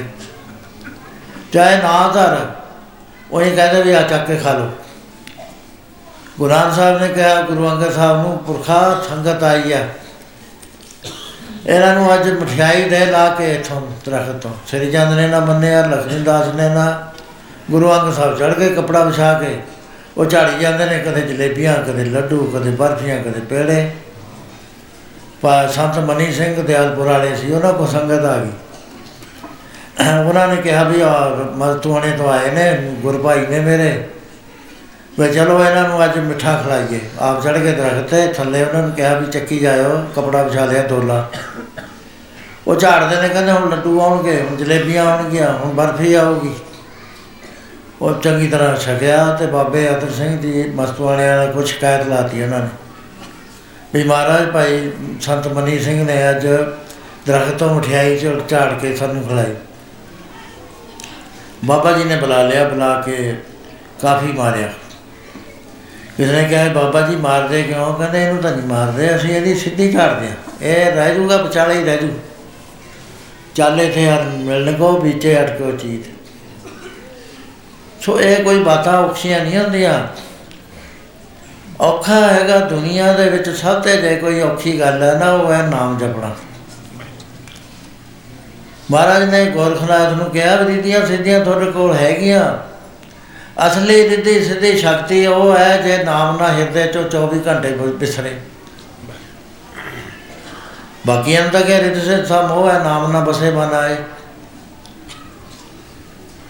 ਸਾਰਿਦ ਸਾ ਕਰਮਾਤ ਹੈ। ਚਿੰਤ ਬਸਾ ਮਨ, ਮਾਇਆ ਜੀ ਦੇ ਬਹਿਰੂ ਵਸ ਗਿਆ, ਉਹੀ ਰਿੱਧੀ ਸਿੱਧੀ ਹੈ। ਸੋ ਇੰਨਾ ਕੁਝ ਹੁੰਦੇ ਹੋਏ ਅਸੀਂ ਕਿਉਂ ਨਹੀਂ ਮੰਨਦੇ, ਕਿਉਂ ਨਹੀਂ ਅਸੀਂ ਇਸ ਗੱਲ ਦੇ ਉੱਤੇ ਆਉਂਦੇ, ਉੱਥੇ ਦੇ ਉੱਥੇ ਰਹਿੰਦੇ ਆ ਉਹ ਹਾਲ ਹੈ ਸਾਡਾ, ਜਿਵੇਂ ਪੂੰਛ ਨਲਕੀ ਚ ਪਾ ਕੇ ਸਿੱਧੀ ਕਰੀ ਕੁੱਤੇ ਦੀ। 12 ਸਾਲ ਨਾ ਕੱਢੀ, ਜਦ ਕੱਢੀ ਉਹ ਫੇਰ ਉੱਥੇ ਹੀ ਆ ਗਈ। ਉਹ ਸਾਡੇ ਮਨ ਦਾ ਸੁਭਾਅ ਹੈ, ਕਿਉਂ ਹੈ ਕਿ ਅਸੀਂ ਇਹਨੂੰ ਪੂਰੀ ਟ੍ਰੇਨਿੰਗ ਨਹੀਂ ਦੇ ਰਹੇ। ਹੁਣ ਮਹਾਤਮਾ ਨੇ ਟ੍ਰੇਨਿੰਗ ਦਿੱਤੀ ਆ, ਜਿਹੜੀਆਂ ਮੈਂ 20 ਗੱਲਾਂ ਪਹਿਲਾਂ ਕਹੀਆਂ ਨੇ ਨਾ, ਉਹ ਧਾਰਨਾ ਹੀ ਪੈਂਦੇ ਨੇ ਬੇਨ ਗੁਣ ਕੀਤੇ ਭਗਤ ਨਾ ਹੋਏ। ਮਹਾਰਾਜ ਕਹਿੰਦੇ, ਜੇ ਗੁਣ ਪੈਦਾ ਨਹੀਂ ਕਰ ਸਕਦਾ, ਭਗਤੀ ਨਹੀਂ ਤਾਂ ਤੇ ਹੋਣੀ। ਪਹਿਲਾਂ ਸੋਧੋ ਆਪਣਾ ਆਲਾ ਦਾਲਾ ਖਿਆਲਾਂ ਨੂੰ ਸੋਧੋ, ਮਨ ਨੂੰ ਸੋਧੋ। ਹੁਣ ਮਹਾਤਮਾ ਬੁੱਧ ਦੀ ਪਹਿਲੀ ਰਹਿਤ ਹੈ ਸਮਦ੍ਰਿਸ਼ਟੀ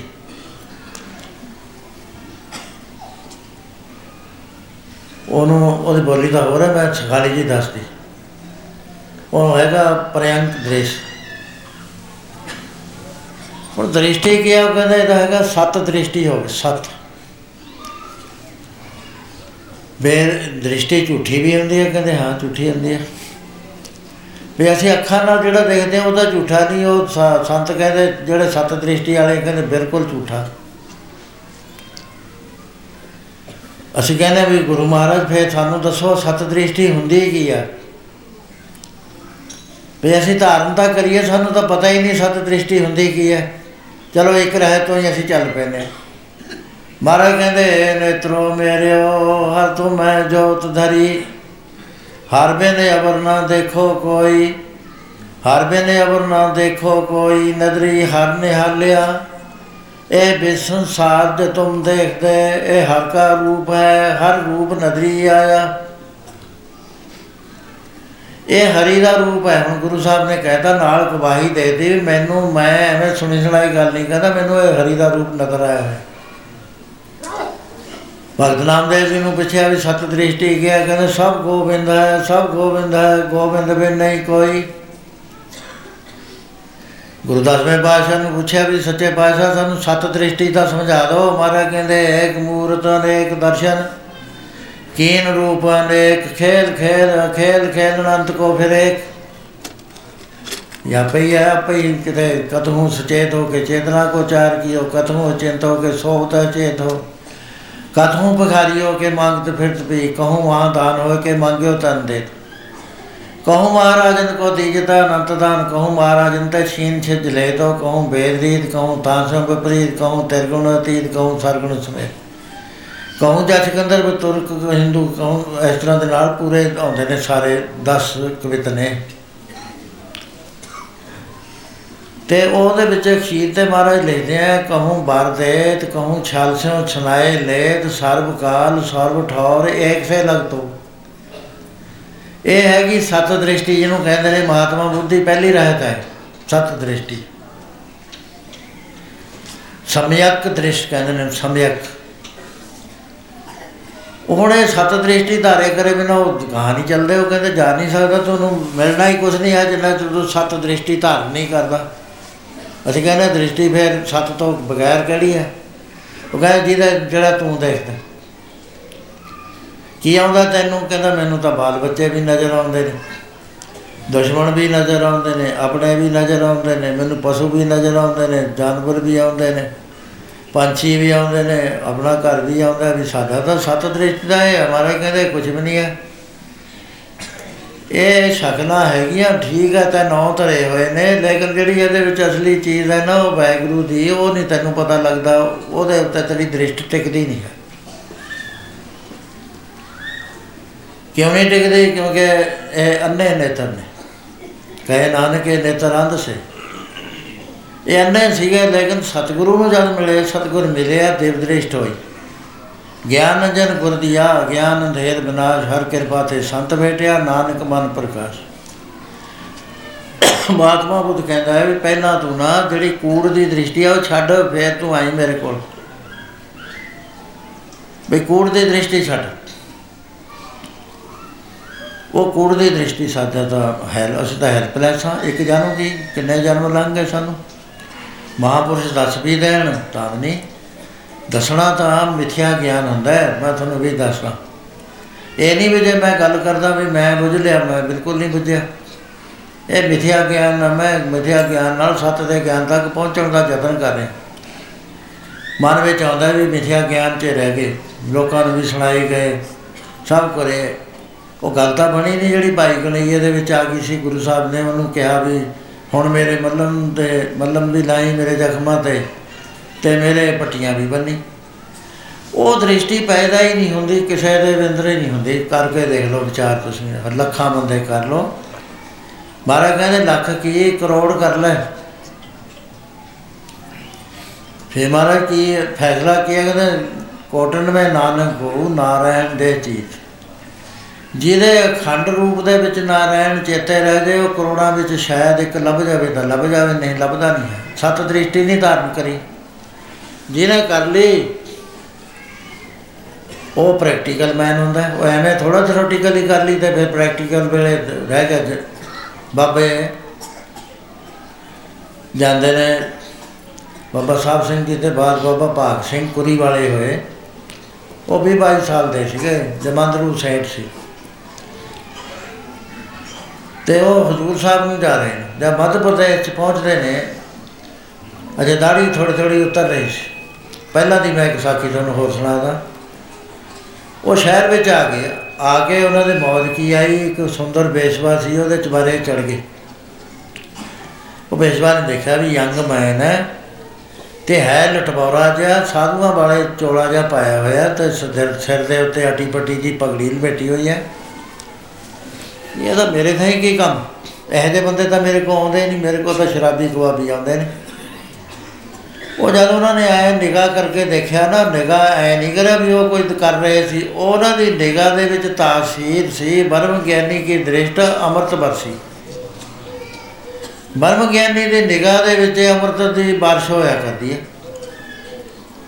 ਉਹ ਜਦ ਇੱਕ ਨਿਗਾਹ ਭਰ ਕੇ ਦੇਖਿਆ, ਉਹਦੇ ਪਾਪ ਕਫੂਰ ਕਰਦੇ ਉੜ ਗਏ ਸਾਰੇ ਪਾਪ, ਚਰਨਾਂ ਤੇ ਆ ਕੇ ਟਹਿ ਕਹੇ ਬਾਬਾ ਜੀ, ਤੁਸੀਂ ਕੋਈ ਮਹਾਨ ਰੂਹ ਆ ਗਏ ਹੋ ਇਸ ਗੰਦੇ ਮੰਦਰ 'ਚ।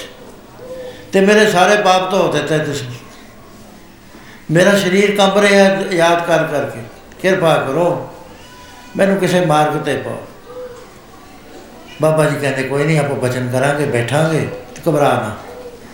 ਐਨੀ ਮਾੜੀ ਨਹੀਂ ਹੈ ਤੂੰ, ਜਿੰਨੀ ਆਪਣੇ ਆਪ ਨੂੰ ਗਿਣਦੀ ਹੈ। ਜੇ ਇੰਨਾ ਮਾੜਾ ਹੋਵੇ, ਆਦਮੀ ਨਾ ਵੀ ਪਾ ਮਹਾ ਪਾਪੀ ਹੋ ਗਿਆ, ਉਹਨੂੰ ਸੰਤ ਨਹੀਂ ਕਦੇ ਮਿਲਿਆ ਕਰਦੇ। ਸਾਧੂ ਆਉਂਦਾ ਹੀ ਤਾਂ ਹੈ, ਪੂਰਵ ਕਰਮ, ਅੰਕਰ ਜਾ ਪ੍ਰਗਟਿਓ। ਪੇਟਿਓ ਪੁਰਖ ਰਸਕ ਬੈਰਾਗੀ ਮਿਟਿਓ ਅੰਧੇਰ ਮਿਲਤਾ, ਨਾਨਕ ਜਨਮ ਜਨਮ ਕੀ ਸੋਈ ਜਾ ਸਾਧੂ ਦਾ ਮਲਾਪ ਨਹੀਂ ਹੋਏਗਾ ਕਦੇ ਵੀ, ਜਿੰਨਾ ਚਿਰ ਪੂਰਵਲੇ ਕਰਮ ਨਹੀਂ ਬਣੇ ਉਹ ਕਰਮਾਂ ਦਾ ਪ੍ਰੇਰਿਆ ਹੋਇਆ, ਆਦਮੀ ਸਤਸੰਗ ਚ ਆਉਂਦਾ ਹੈ। ਉਹਨਾਂ ਕਰਮਾਂ ਦਾ ਪ੍ਰੇਰਿਆ ਹੋਇਆ, ਇੱਕ ਚਿੱਤ ਹੋ ਕੇ ਸੁਣਦਾ ਹੈ।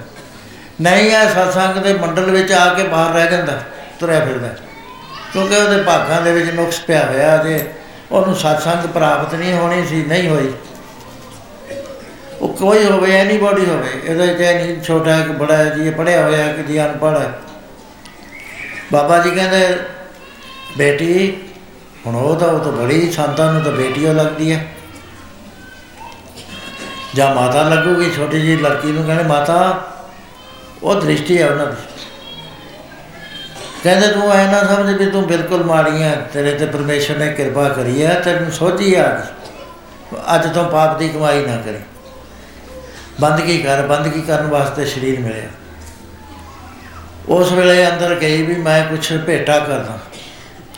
ਉਹ ਪੈਸੇ ਪੂਸੇ ਕੱਢ ਨੂੰ ਵਿੱਚੇ ਉਹਦਾ ਸੀ ਸੋਨਾ ਕਰਦਾ। ਜਦ ਆਦਮੀ ਦੇ ਅੰਦਰ ਇਹ ਖਿਆਲ ਆਉਂਦੇ ਨੇ, ਚੰਗੀ ਤੋਂ ਚੰਗੀ ਚੀਜ਼ ਭੇਟਾ ਕਰਨ ਵਾਸਤੇ ਉਹ ਟੋਲਦਾ। ਜੇ ਖਿਆਲ ਖਜਰਾ ਹੋਵੇ ਤੇ ਮਾੜੀ ਤੇ ਮਾੜੀ ਉਹ ਜਿਹੜੀ ਇਹ ਛਾਲ ਟੋਲੂਗਾ, ਵੀ ਜਿਹੜੀ ਮੇਰੇ ਕੰਮ ਦੀ ਨਹੀਂ, ਉਹ ਦੇ ਦਿਓ ਸੰਤਾਂ ਨੂੰ। ਉਹ ਖ- ਠੱਗੀ ਹੁੰਦੀ ਹੈ ਠੱਗੀ ਠੋਰੀ ਹੁੰਦੀ ਹੈ ਉਹ ਲੱਗਦੀ ਨਹੀਂ ਹੁੰਦੀ। ਸੰਤਾਂ ਨੇ ਕੀ ਕਰਨਾ? ਸੰਤ ਗਾਂ ਤੋਰੀ ਜਾਂਦੇ ਨੇ। ਹੁਣ ਰੋਜ਼ ਸਾਨੂੰ ਛਾਲਾਂ ਮਿਲਦੀਆਂ, ਸਾਡਾ ਤਾਂ ਮੇਰਾ ਤਾਂ ਏਡਾ ਢੇਰ ਲੱਗ ਜਾਂਦਾ।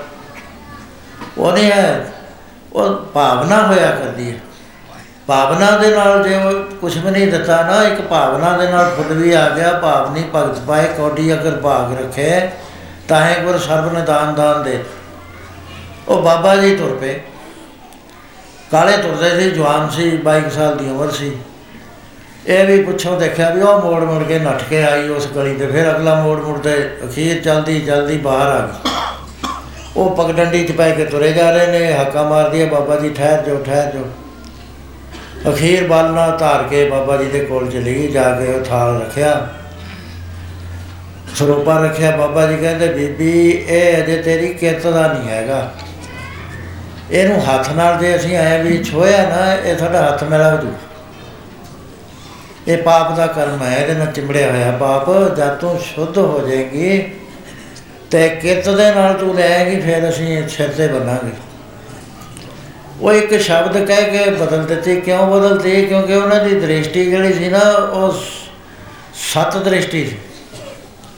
ਉਹ ਜਦੋਂ ਬਿੰਦੀਆਂ ਚੱਲ ਗਏ ਉੱਥੇ ਆ ਕਾਛੇ ਕਾਨੇ ਸ਼ਹਿਰ ਨੇ ਉੱਥੇ ਬਹੁਤ ਇਹਦੇ ਕੋਲ ਜਬਲਪੁਰ ਦੇ ਗਾਂ ਜਾ ਕੇ ਉਹ ਸ਼ੇਰਾਂ ਦਾ ਹੀ ਆਉਂਦਾ ਸਾਰਾ ਏਰੀਆ ਕਈ ਹਜ਼ਾਰ ਸ਼ੇਰ ਉੱਥੇ ਰਹਿੰਦਾ ਅੱਜ ਕੱਲ ਵੀ। ਉੱਥੇ ਮੈਨੀਟੋ ਸ਼ੇਰ ਰਹਿੰਦੇ ਸੀ ਕਈ। ਉਹ ਸ਼ਾਮ ਪੈ ਗਈ ਤਾਂ ਜਿਹੜੇ ਉੱਥੇ ਵਾਲੇ ਲੋਕ ਸੀਗੇ, ਉਹ ਦੌੜੇ ਜਾਂਦੇ ਨੇ, ਲੱਕੜੀਆਂ ਚੱਕੀ। ਉਹ ਇੱਕ ਨੇ ਕਿਹਾ ਹੋਇਆ ਬਾਲਿਓ ਕੀ ਇੱਥੇ ਬੈਠਣ ਦਾ ਯਤਨ ਕਰਦਾ? ਪਾਣੀ ਪਾਣੀ ਆ ਰਹੀ ਹੈ, ਇੱਥੇ ਤਾਂ ਸ਼ੇਰਾਂ ਨੇ ਉਹਨੇ ਬਚਾ ਲਓ ਇਹਦੀ ਜ਼ਿੰਦਗੀ। ਉਹ ਇਕੱਠੇ ਹੋ ਕੇ ਬਹੁਤ ਚੱਕਿਆ ਹੋਇਆ ਕਹਿੰਦੇ ਬਾਲਿਓ ਕੀ ਇੱਥੇ ਨਾ ਬੈਠ ਪਿੰਡ ਚੱਲ। ਉੱਥੇ ਅਸੀਂ ਧੂਣਾ ਲਾਉਨੇ ਆ ਲੱਕੜਾਂ ਜਾਲਦੇ ਆ ਸ਼ੇਰ ਨਹੀਂ ਫਿਰ ਅੰਦਰ ਆਉਂਦੇ ਰਾਤ ਨੂੰ। ਉੱਥੇ ਬਹਿ ਕੇ ਤੂੰ ਕੱਟ ਲੈ। ਉਹ ਕਹਿੰਦੇ ਕੋਈ ਨਾ ਪ੍ਰੇਮੀਓ ਤੁਸੀਂ ਜਾਓ ਧੰਨਵਾਦ ਤੁਹਾਡਾ। ਤੁਸੀਂ ਕੋਈ ਹਾਂ ਦਾ ਨਾਰਾ ਮਾਰਿਆ ਕੋਈ ਚੰਗੀ ਗੱਲ ਕਰੀ ਆ ਮੇਰੇ ਵਾਸਤੇ ਦਰਦਾ ਤੁਹਾਡੇ ਹਿਰਦੇ 'ਚ, ਕਰਤਾਰ ਤੁਹਾਡੇ ਉੱਤੇ ਬਖਸ਼ਿਸ਼ ਕਰੇ। ਅਸੀਂ ਇੱਥੇ ਹੀ ਸਾਡਾ ਚਿੱਤ ਲੱਗ ਗਿਆ। ਹੁਣ ਉਹ ਉੱਥੇ ਬੈਠ ਕੇ ਬੈਠੇ ਹੋਏ ਹੁਣ ਇੱਕ ਪਾਸੇ ਤਾਂ ਪਤਾ ਹੈ ਵੀ ਇੱਥੇ ਸ਼ੇਰਾਂ ਨੇ ਆ ਜਾਣਾ, ਇਹ ਖਾ ਜਾਣਗੇ, ਉਹਨਾਂ ਨੇ ਸਾਰੀਆਂ ਗੱਲਾਂ ਦੱਸਤੀਆਂ ਵੀ ਇੱਥੇ ਮੈਨੀਟਰ ਸ਼ੇਰ ਵੀ ਆਉਂਦੇ ਨੇ। ਸ਼ੇਰ ਤੇ ਤਾਂ ਉਹੀ ਆਦਮੀ ਡਰਦਾ, ਚਾਹੇ ਮੈਨੀਟਰ ਹੋਵੇ, ਚਾਹੇ ਨਾ ਹੋਵੇ। ਸ਼ੇਰ ਆਉਂਦਾ ਹੋਵੇ, ਆਦਮੀ ਖੜਦਾ ਹੀ ਨਹੀਂ, ਨੱਠਣ ਭੱਜਣ ਦੀ ਕੋਸ਼ਿਸ਼ ਕਰਦਾ। ਉਹ ਉੱਥੇ ਬੈਠੇ ਨੇ, ਰਾਤ ਲੰਘ ਗਈ। ਸਵੇਰੇ ਹੀ ਪਿੰਡ 'ਚ ਗੱਲਾਂ ਹੋਣ ਲੱਗ ਗਈਆਂ ਵੀ ਇਹ ਤਾਂ ਖਾ ਲਿਆਉਣਾ ਵਿਚਾਰਾ, ਪਰਦੇਸੀ ਸੀਗਾ, ਮੰਨਿਆ ਨਹੀਂ ਹੈ। ਚਲੋ ਕਹਿੰਦੇ ਦੇਖੀਏ ਸੂਰ ਚੜਿਆ, ਉੱਥੇ ਦੇਖਦੇ ਨੇ, ਉਹ ਤਾਂ ਸਮਾਧੀ ਲਈ ਬੈਠਾ ਹੋਵੇ ਜਿਵੇਂ। ਆ ਗਏ ਬਾਬਾ ਜੀ ਬਾਬਾ ਜੀ ਬਾਲੇ ਹੋਗੀ ਸਾਹਿਬ। ਆ ਤੁਹਾਡੇ ਆਲੇ ਦੁਆਲੇ ਸ਼ੇਰਾਂ ਦੀਆਂ ਪੈੜਾਂ ਨੇ, ਪਰ ਕੀ ਗੱਲ ਹੈ? ਸਾਡੀ ਸਮਝ ਤੋਂ ਬਾਹਰਲੀ ਗੱਲ ਹੈ ਵੀ ਤੁਹਾਨੂੰ ਖਾਦਾ ਨਹੀਂ ਉਹਨਾਂ ਨੇ। ਨੁਕਸਾਨ ਨਹੀਂ ਕੋਈ ਬਚਾਇਆ ਬਾਬਾ ਜੀ ਕਹਿੰਦੇ, ਤੁਸੀਂ ਦੱਸੋ, ਜੇ ਤੁਹਾਨੂੰ ਭੁੱਖ ਲੱਗੀ ਹੋਵੇ, ਤੁਸੀਂ ਆਪਣੇ ਪੱਟ ਦਾ ਮਾਸ ਲਾ ਕੇ ਖਾ ਲਓਗੇ? ਕਹਿੰਦੇ, ਨਹੀਂ। ਕਹਿੰਦੇ, ਫਿਰ ਆਹੀ ਗੱਲ ਹੈ। ਉਹਨਾਂ ਨੂੰ ਰਮਜ ਮਾਰੀ, ਉਹਨਾਂ ਦੀ ਸਮਝ ਨਹੀਂ ਆਈ। ਉਹਨਾਂ ਨੇ ਇਹ ਕਿਹਾ ਸੀ ਵੀ ਮੈਂ ਤਾਂ ਐ ਸਮਝ ਲਓ ਵੀ ਇਹ ਸਾਰਾ ਸੰਸਾਰ ਮੈਂ ਹੀ ਆ, ਐਂ ਵੀ ਕਹਿ ਲਓ। ਇਹ ਫ਼ਰਕ ਨਹੀਂ ਹੁੰਦਾ ਇਹ ਬੋਲਣ ਦਾ ਹੀ ਫ਼ਰਕ ਹੈ ਸਿਰਫ। ਉਹਨਾਂ ਦਾ ਨਿਸ਼ਟਾ ਐਸਾ ਹੁੰਦਾ। ਉਹ ਕਹਿੰਦੇ, ਮੈਂ ਆਪਣੇ ਆਪ ਨੂੰ ਕਿਵੇਂ ਖਾ ਲੈਂਦਾ? ਉਹ ਇਹਨੂੰ ਸਤ ਦ੍ਰਿਸ਼ਟੀ ਕਹਿੰਦੇ ਨੇ, ਸਤ ਦ੍ਰਿਸ਼ਟੀ। ਬਾਬੇ ਅਤਰ ਸਿੰਘ ਜੀ ਮਹਾਰਾਜ, ਹਜ਼ੂਰ ਸਾਹਿਬ ਤੋਂ ਆਉਂਦੇ ਨੇ। ਉੱਥੇ ਉਹਨਾਂ ਨੇ ਸਵਾ ਲੱਖ ਜਪਜੀ ਸਾਹਿਬ ਦਾ ਪਾਠ ਕਰਿਆ ਸੀ। ਤੇ ਕਈ ਲੱਖ ਉਹਨਾਂ ਨੇ ਗੋਬਿੰਦੇ ਮੁਕੰਦੇ ਉਦਾਰੇ ਅਪਾਰੇ ਹਰੀਆਂ ਕਰੀਆਂ, ਨਿਨਾਮੇ, ਕਾਮੇ, ਇਹਦਾ ਪਾਠ ਕਰਿਆ। ਜਪਜੀ ਸਾਹਿਬ ਦੇ ਕਰੋੜਾ ਪਾਠ ਕਰੇ, ਨਾ ਇਹਦੇ ਮੂਲ ਮੰਤਰ ਦੇ। ਉਹ ਪੂਰੇ ਹੋ ਕੇ ਆ ਰਹੇ ਸੀ। ਉੱਥੇ ਜਦ ਪੂਰਨ ਹੋ ਗਏ ਨਾ, ਉਹਨਾਂ ਨੇ ਕਿਹਾ, ਸਰੀਰ ਕੀ ਕਰਨਾ ਹੈ? ਪਰਖ ਕੇ। ਉਹ ਛੱਲ ਆਉਂਦੀ ਸੀ, ਉੱਥੇ ਉਵੇਂ ਜਿਵੇਂ ਬੈਠੇ ਰਹੇ। ਉਹ ਛੱਲ ਨੇ ਰੋੜ ਲੇ ਉਹ ਕਹਿੰਦਾ, ਚੱਲ ਚੰਗਾ, ਇਹ ਖਤਮ ਹੋ ਉਹ ਕੀ ਦੇਖਦੇ ਇੱਕ ਦ੍ਰਿਸ਼ ਹੱਥ ਪਿਆ। ਉਹਨੇ ਮੋਢੇ ਤੋਂ ਫੜਿਆ ਬਾਹਰ ਆ ਕੇ। ਕਹਿੰਦਾ ਤਾਂ ਕੰਮ ਕਰਨਾ ਹੈ, ਅਸੀਂ ਤੇਰੇ ਸਰੀਰ ਤੋਂ ਕੰਮ ਲੈਣਾ ਹੈ। ਚਲਕਾਰਾ ਵਿਦਿਆ ਗੁਰੂ ਦਸਵੇਂ ਪਾਤਸ਼ਾਹ ਦਾ। ਕਹਿੰਦੇ, ਐ ਨਾ ਕਰ। ਪੂਰਾ ਹੋ ਗਿਆ, ਤੂੰ ਠੀਕ ਹੈ, ਹੁਣ ਤੇਰੇ ਸਰੀਰ ਤੋਂ ਕੰਮ ਲੈਣਾ ਹੈ। ਉਹ ਜਦ ਵਾਪਸ ਆਉਂਦੇ ਨੇ, ਇੱਕ ਸਿੰਘ ਨਾਲ ਲੜ ਗਿਆ। ਉੱਥੇ ਹੀ ਸ਼ੇਰ ਆਮ ਤੌਰ ਤੇ ਉਹਨਾਂ ਜੰਗਲਾਂ 'ਚ ਰਹਿੰਦੇ ਨੇ। ਉਹ ਸੜਕ ਦੇ ਉੱਤੇ ਸ਼ੇਰ ਖੜਾ। ਤੇ ਉਸ ਵੇਲੇ ਨਾਲ ਦਾ ਸਿੱਖ ਜਿਹੜਾ ਸੀਗਾ, ਸਿੰਘ ਸੀਗਾ, ਉਹ ਘਬਰਾ ਗਿਆ। ਦਰਖਤ ਤੇ ਚੜ੍ਹਨ ਦਾ ਯਤਨ ਕਰਿਆ, ਨੱਠਿਆ, ਭੱਜਿਆ। ਹੱਥ ਪੈਰ ਫੁੱਲੇ ਹੋਏ, ਕੰਮ ਹੋਵੇ ਨਾ ਖੈਰ ਟਾਣਾ ਟੂਣਾ ਫੜ ਕੇ ਕਿਵੇਂ ਚੜ ਗਿਆ। ਬਾਬਾ ਜੀ ਤੁਰੇ ਗਏ, ਜਦ ਅੱਗੇ ਗਏ ਤਾਂ ਸ਼ੇਰ ਦੇ ਬਿਲਕੁਲ ਕੋਲ ਆ ਗਏ। ਸ਼ੇਰ ਆਇਆ, ਝੱਕੀ ਜਾਂਦਾ ਹੈ। ਇਹ ਬਾਇਰੂ ਬਾਇਰੂ ਕਰਦੇ ਜਾਂਦੇ ਨੇ। ਉਹ ਨੇੜੇ ਆਇਆ, ਸੁੰਘਿਆ, ਸ਼ੇਰ ਆਇਆ ਕਰਿਆ, ਛਾਲ ਮਾਰੀ ਉਹਨੇ ਬਾਹਰ ਜੰਗਲ 'ਚ। ਇਹ ਦੌੜ ਕੇ ਆਇਆ ਜਿਹੜਾ ਟੈ- ਨਾਲ ਜਾਂਦਾ ਸੀ। ਕਹਿੰਦਾ ਬਾਬਾ ਜੀ ਬਚ ਗਏ ਅੱਜ ਤੱਕ। ਕਹਿੰਦੇ ਕੀ ਹੋ ਗਿਆ ਸੀ? ਕਹਿੰਦੇ ਸ਼ੇਰ, ਮੈਂ ਤਾਂ ਤਾਂ ਕਹਿੰਦਾ ਤੁਹਾਨੂੰ ਮਨਾ ਦੱਸ ਹੋਇਆ ਵੀ ਸ਼ੇਰ ਆ ਗਿਆ। ਮਹਾਰਾਜ ਦਰਖਤ ਤੇ ਚੜ੍ਹ ਗਿਆ, ਤੁਹਾਡੇ ਕਹਿੰਦੇ ਕੋਲ ਦੀ ਨੰਗਿਆ ਸੀ। ਕਹਿੰਦੇ ਕਿੱਥੇ? ਕਹਿੰਦੇ ਬਾਬਾ ਜੀ, ਉੱਥੇ ਤੁਸੀਂ ਨਹੀਂ ਦੇਖਿਆ? ਕਹਿੰਦੇ ਨਾ। ਕਹਿੰਦੇ ਤੁਸੀਂ ਦੇਖਿਆ ਹੀ ਨਹੀਂ। ਕਹਿੰਦੇ ਗੁਰਮਖਾ ਤੂੰ ਗੱਲ ਛੱਡ। ਤੇ ਸਾਨੂੰ ਹੁਣ ਗੁਰੂ ਨਾਨਕ ਸਾਹਿਬ ਤੇ ਬਗੈਰ ਹੋਰ ਕੋਈ ਨਜ਼ਰ ਆਉਂਦਾ ਨਹੀਂ।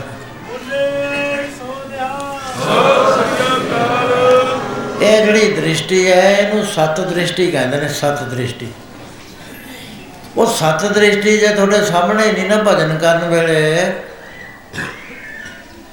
ਤਾਂ ਨਾਮ ਤੇ ਚਿੱਤ ਨਹੀਂ ਲੱਗਦਾ ਕਦੇ ਵੀ। ਇਹ ਜ਼ਰੂਰੀ ਹੈ ਕਿ ਪਹਿਲਾਂ ਵਾਹਿਗੁਰੂ ਦੀ ਹਾਜ਼ਰੀ ਮਹਿਸੂਸ ਕਰੋ। ਘਟ ਘਟ ਅੰਤਰ, ਸਰਬ ਨਿਰੰਤਰ, ਕੇਵਲ ਏਕ ਮਰਾਰੀ। ਹੋਰ ਇੱਥੇ ਕੋਈ ਨਹੀਂ ਹੈ ਵੈਗਰੂ ਹੈ ਆਪਣੇ ਆਪ ਹੀ। ਉਹ ਜਿੰਨਾ ਚਿਰ ਇਹ ਨਿਸ਼ਚੈ ਤੇ ਅਸੀਂ ਖੜਦੇ ਨਹੀਂ ਨਾ ਫਿਰ ਨਿਸ਼ਚੈ ਇਕੱਲਾ ਕੀ ਕਰੂਗਾ ਵੀ ਜਾਣ ਲਈ ਕੋਈ ਗੱਲ। ਵੀ ਅਸੀਂ ਜਾਣ ਲਿਆ ਉਹ ਖੰਭਾ ਹੈ, ਉਹ ਕੀ ਸਾਡਾ ਉਹਦੇ ਨਾਲ ਤਲਕ ਕੀ ਵੀ ਜਾਣ ਲਈ ਗੱਲ। ਇਹ ਨਹੀਂ ਵੈਗਰੂ ਨੂੰ ਐ ਨਹੀਂ ਜਾਣਨਾ ਵੀ ਹਾਂਜੀ ਮੇਰੇ ਆਲੇ ਦਾਲੇ ਸਾਰੇ ਹੈ ਹਰ ਥਾਂ ਦੇ ਉੱਤੇ ਹੈ। ਉਹ ਜਿਹੜਾ ਹਰ ਥਾਂ ਦੇ ਉੱਤੇ ਹੈ ਉਹਦਾ ਰੂਪ ਕੀ ਹੈ? ਜਤਰ ਤਤਰ ਦਿਸ਼ਾ ਵਿਸ਼ਾ ਹੋਏ ਫੈਲੇ ਉਹ ਅਨੁਰਾਗ। ਉਹ ਪਿਆਰ ਦਾ ਰੂਪ ਧਾਰ ਕੇ ਫੈਲਿਆ ਹੋਇਆ ਕਿਤੇ ਦਰਖਤਾਂ ਨੂੰ ਹਰੇ ਕਰ ਰਿਹਾ ਕਿਤੇ ਫਸਲਾਂ ਨੂੰ ਕਰ ਰਿਹਾ ਕਿਤੇ ਮੈਗਨੈਟਿਕ ਲਹਿਰਾਂ ਸੁੱਟ ਰਿਹਾ ਕਿ ਜੀਵਨ ਨੂੰ ਸਰਜੀਤ ਕਰਨ ਵਾਸਤੇ ਕੰਮ ਕਰ ਰਿਹਾ ਬਹੁਤ ਵੱਡਾ। ਉਹ ਪਰਮ ਮਿੱਤਰ ਹੈ। ਦਿਆਲੂ ਹੈ, ਸਦਾ ਸਦਾ ਸਦਾ ਦਿਆਲ। ਜੇ ਤਾਂ ਇਹ ਭਾਵਨਾ ਮਨ ਚ ਆ ਜਾਵੇ ਤੇ ਹਿਰਦੇ 'ਚ ਪਿਆਰ ਪੈਦਾ ਹੋ ਜਾਵੇ, ਮਹਾਰਾਜ ਕਹਿੰਦੇ ਤਾਂ ਸਭ ਕੁਝ ਪਾ ਲਿਆ, ਸਾਚ ਕਹੂੰ, ਸੁਣ ਲਿਓ, ਸਭੈ ਦਿਨ ਪ੍ਰੇਮ ਕੀਓ ਤੇ ਨਹੀਂ ਪ੍ਰਪਾ ਸੋ ਸਾਡਾ ਟਾਈਮ ਇਸ ਗੱਲ ਦੇ ਉੱਤੇ ਵੇਸਟ ਹੁੰਦਾ ਹੈ ਵੀ ਇੱਕ ਤਾਂ ਸਾਨੂੰ ਸੱਤ ਦ੍ਰਿਸ਼ਟੀ ਦਾ ਨਹੀਂ ਪਤਾ, ਦੂਜਾ ਹੈਗਾ ਸੱਚ, ਸੱਤ ਕਿਰਤ। ਸੱਤ ਸਿਮਰਤੀ 10 ਨੇ ਇਹ ਜੇ ਗੱਲਾਂ। ਸਤ ਕਿਰਤ ਦੇ ਵਿੱਚ ਇਹ ਹੈ ਵੀ ਕਾਲ ਖਾਏ ਕਿ ਛਤੋਂ ਦੇ, ਨਾਨਕ ਰਾਹ ਪਛਾਣੇ ਸੇ। ਜਿਹੜਾ ਹੱਥੀਂ ਦਸਾਂ ਨਾਮ ਦੀ ਕਿਰਤ ਕਰਦਾ ਹੈ, ਚਾਹੇ ਵਪਾਰ ਹੈ, ਚਾਹੇ ਖੇਤੀ ਹੈ, ਚਾਹੇ ਟਰੱਕ ਚਲਾਉਂਦਾ ਹੈ, ਚਾਹੇ ਦਫ਼ਤਰ 'ਚ ਕਰਦਾ ਹੈ, ਉਹਦੀ ਲਿਮਟ ਹੋਇਆ ਕਰਦੀ ਹੈ। ਤਨਖਾਹ ਬੰਦੇ ਸਰਕਾਰ ਨੇ ਵੀ ਇੰਨੀ ਹੈ, ਅਸੀਂ ਪ੍ਰਵਾਨ ਕਰ ਲਈ। ਉਹ ਤੇ ਜਿਹੜੇ ਅਸੀਂ ਵੱਧ ਮਾਰਾਂਗੇ, ਕਿਸੇ ਤੋਂ ਨਜਾਇਜ਼ ਪੈਸੇ ਐਕਸੈਪਟ ਕਰੇ, ਕਿਸੇ ਦੇ ਰਿਸ਼ਵਤ ਲਈ, ਐਨ ਕਰ ਦੇਣਾ ਠੀਕ। ਉਹ ਸੱਤ ਦ੍ਰਿਸ਼ਟੀ, ਸੱਤ ਕਿਰਤ ਨਹੀਂ ਹੈ, ਉਹਦੇ ਵਿੱਚ ਝੂਠ ਕਿਰਤ ਰਲ ਗਈ। ਉਹਦੇ ਵਿੱਚ ਰਿਸ਼ਵਤ ਰਲ ਗਈ, ਚੋਰੀ ਰਲ ਗਈ। ਮਹਾਰਾਜ ਕਹਿੰਦੇ, ਤੈਨੂੰ ਪਰਮੇਸ਼ਰ ਤਾਂ ਮਿਲਣਾ ਕਾਲ ਖਾਏ ਕਿ ਛੱਤੋਂ ਦੇ।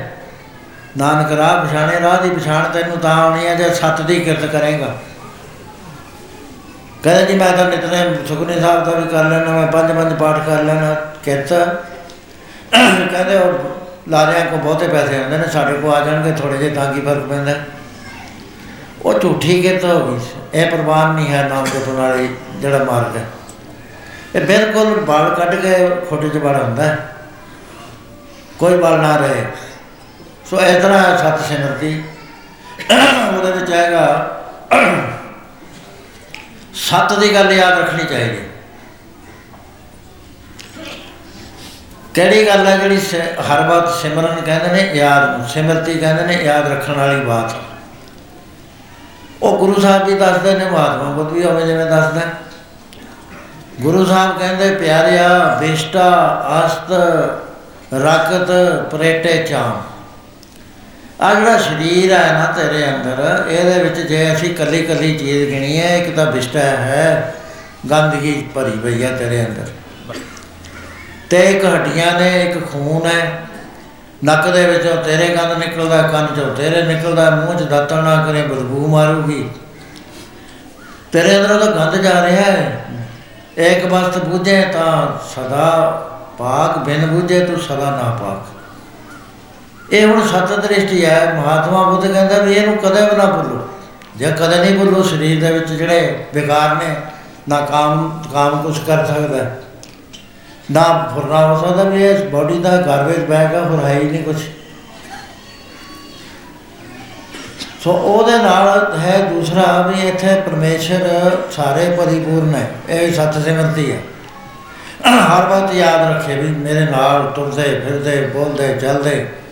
ਜੈ ਜੈ ਦੇਖੋ, ਤੈ ਹਜੂਰ, ਦੂਰ ਕਤੇ ਨਾ ਜਾਈ, ਰਬ ਰਿਆ ਸਰਬਤਰ ਮੈਂ, ਮਨ ਤਿਸੇ ਤੇ ਆਈ। ਮਹਾਰਾਜ ਕੋਲ ਝੰਡਾ ਪਾਟੀ ਹੁੰਦਾ ਮਹਾਰਾਜ ਕਹਿੰਦੇ, ਝੰਡਿਆ ਪ੍ਰਸ਼ਾਦ ਕਿਹਦਾ ਹੈ? ਕਹਿੰਦੇ ਬੈਗਰੂ ਦਾ।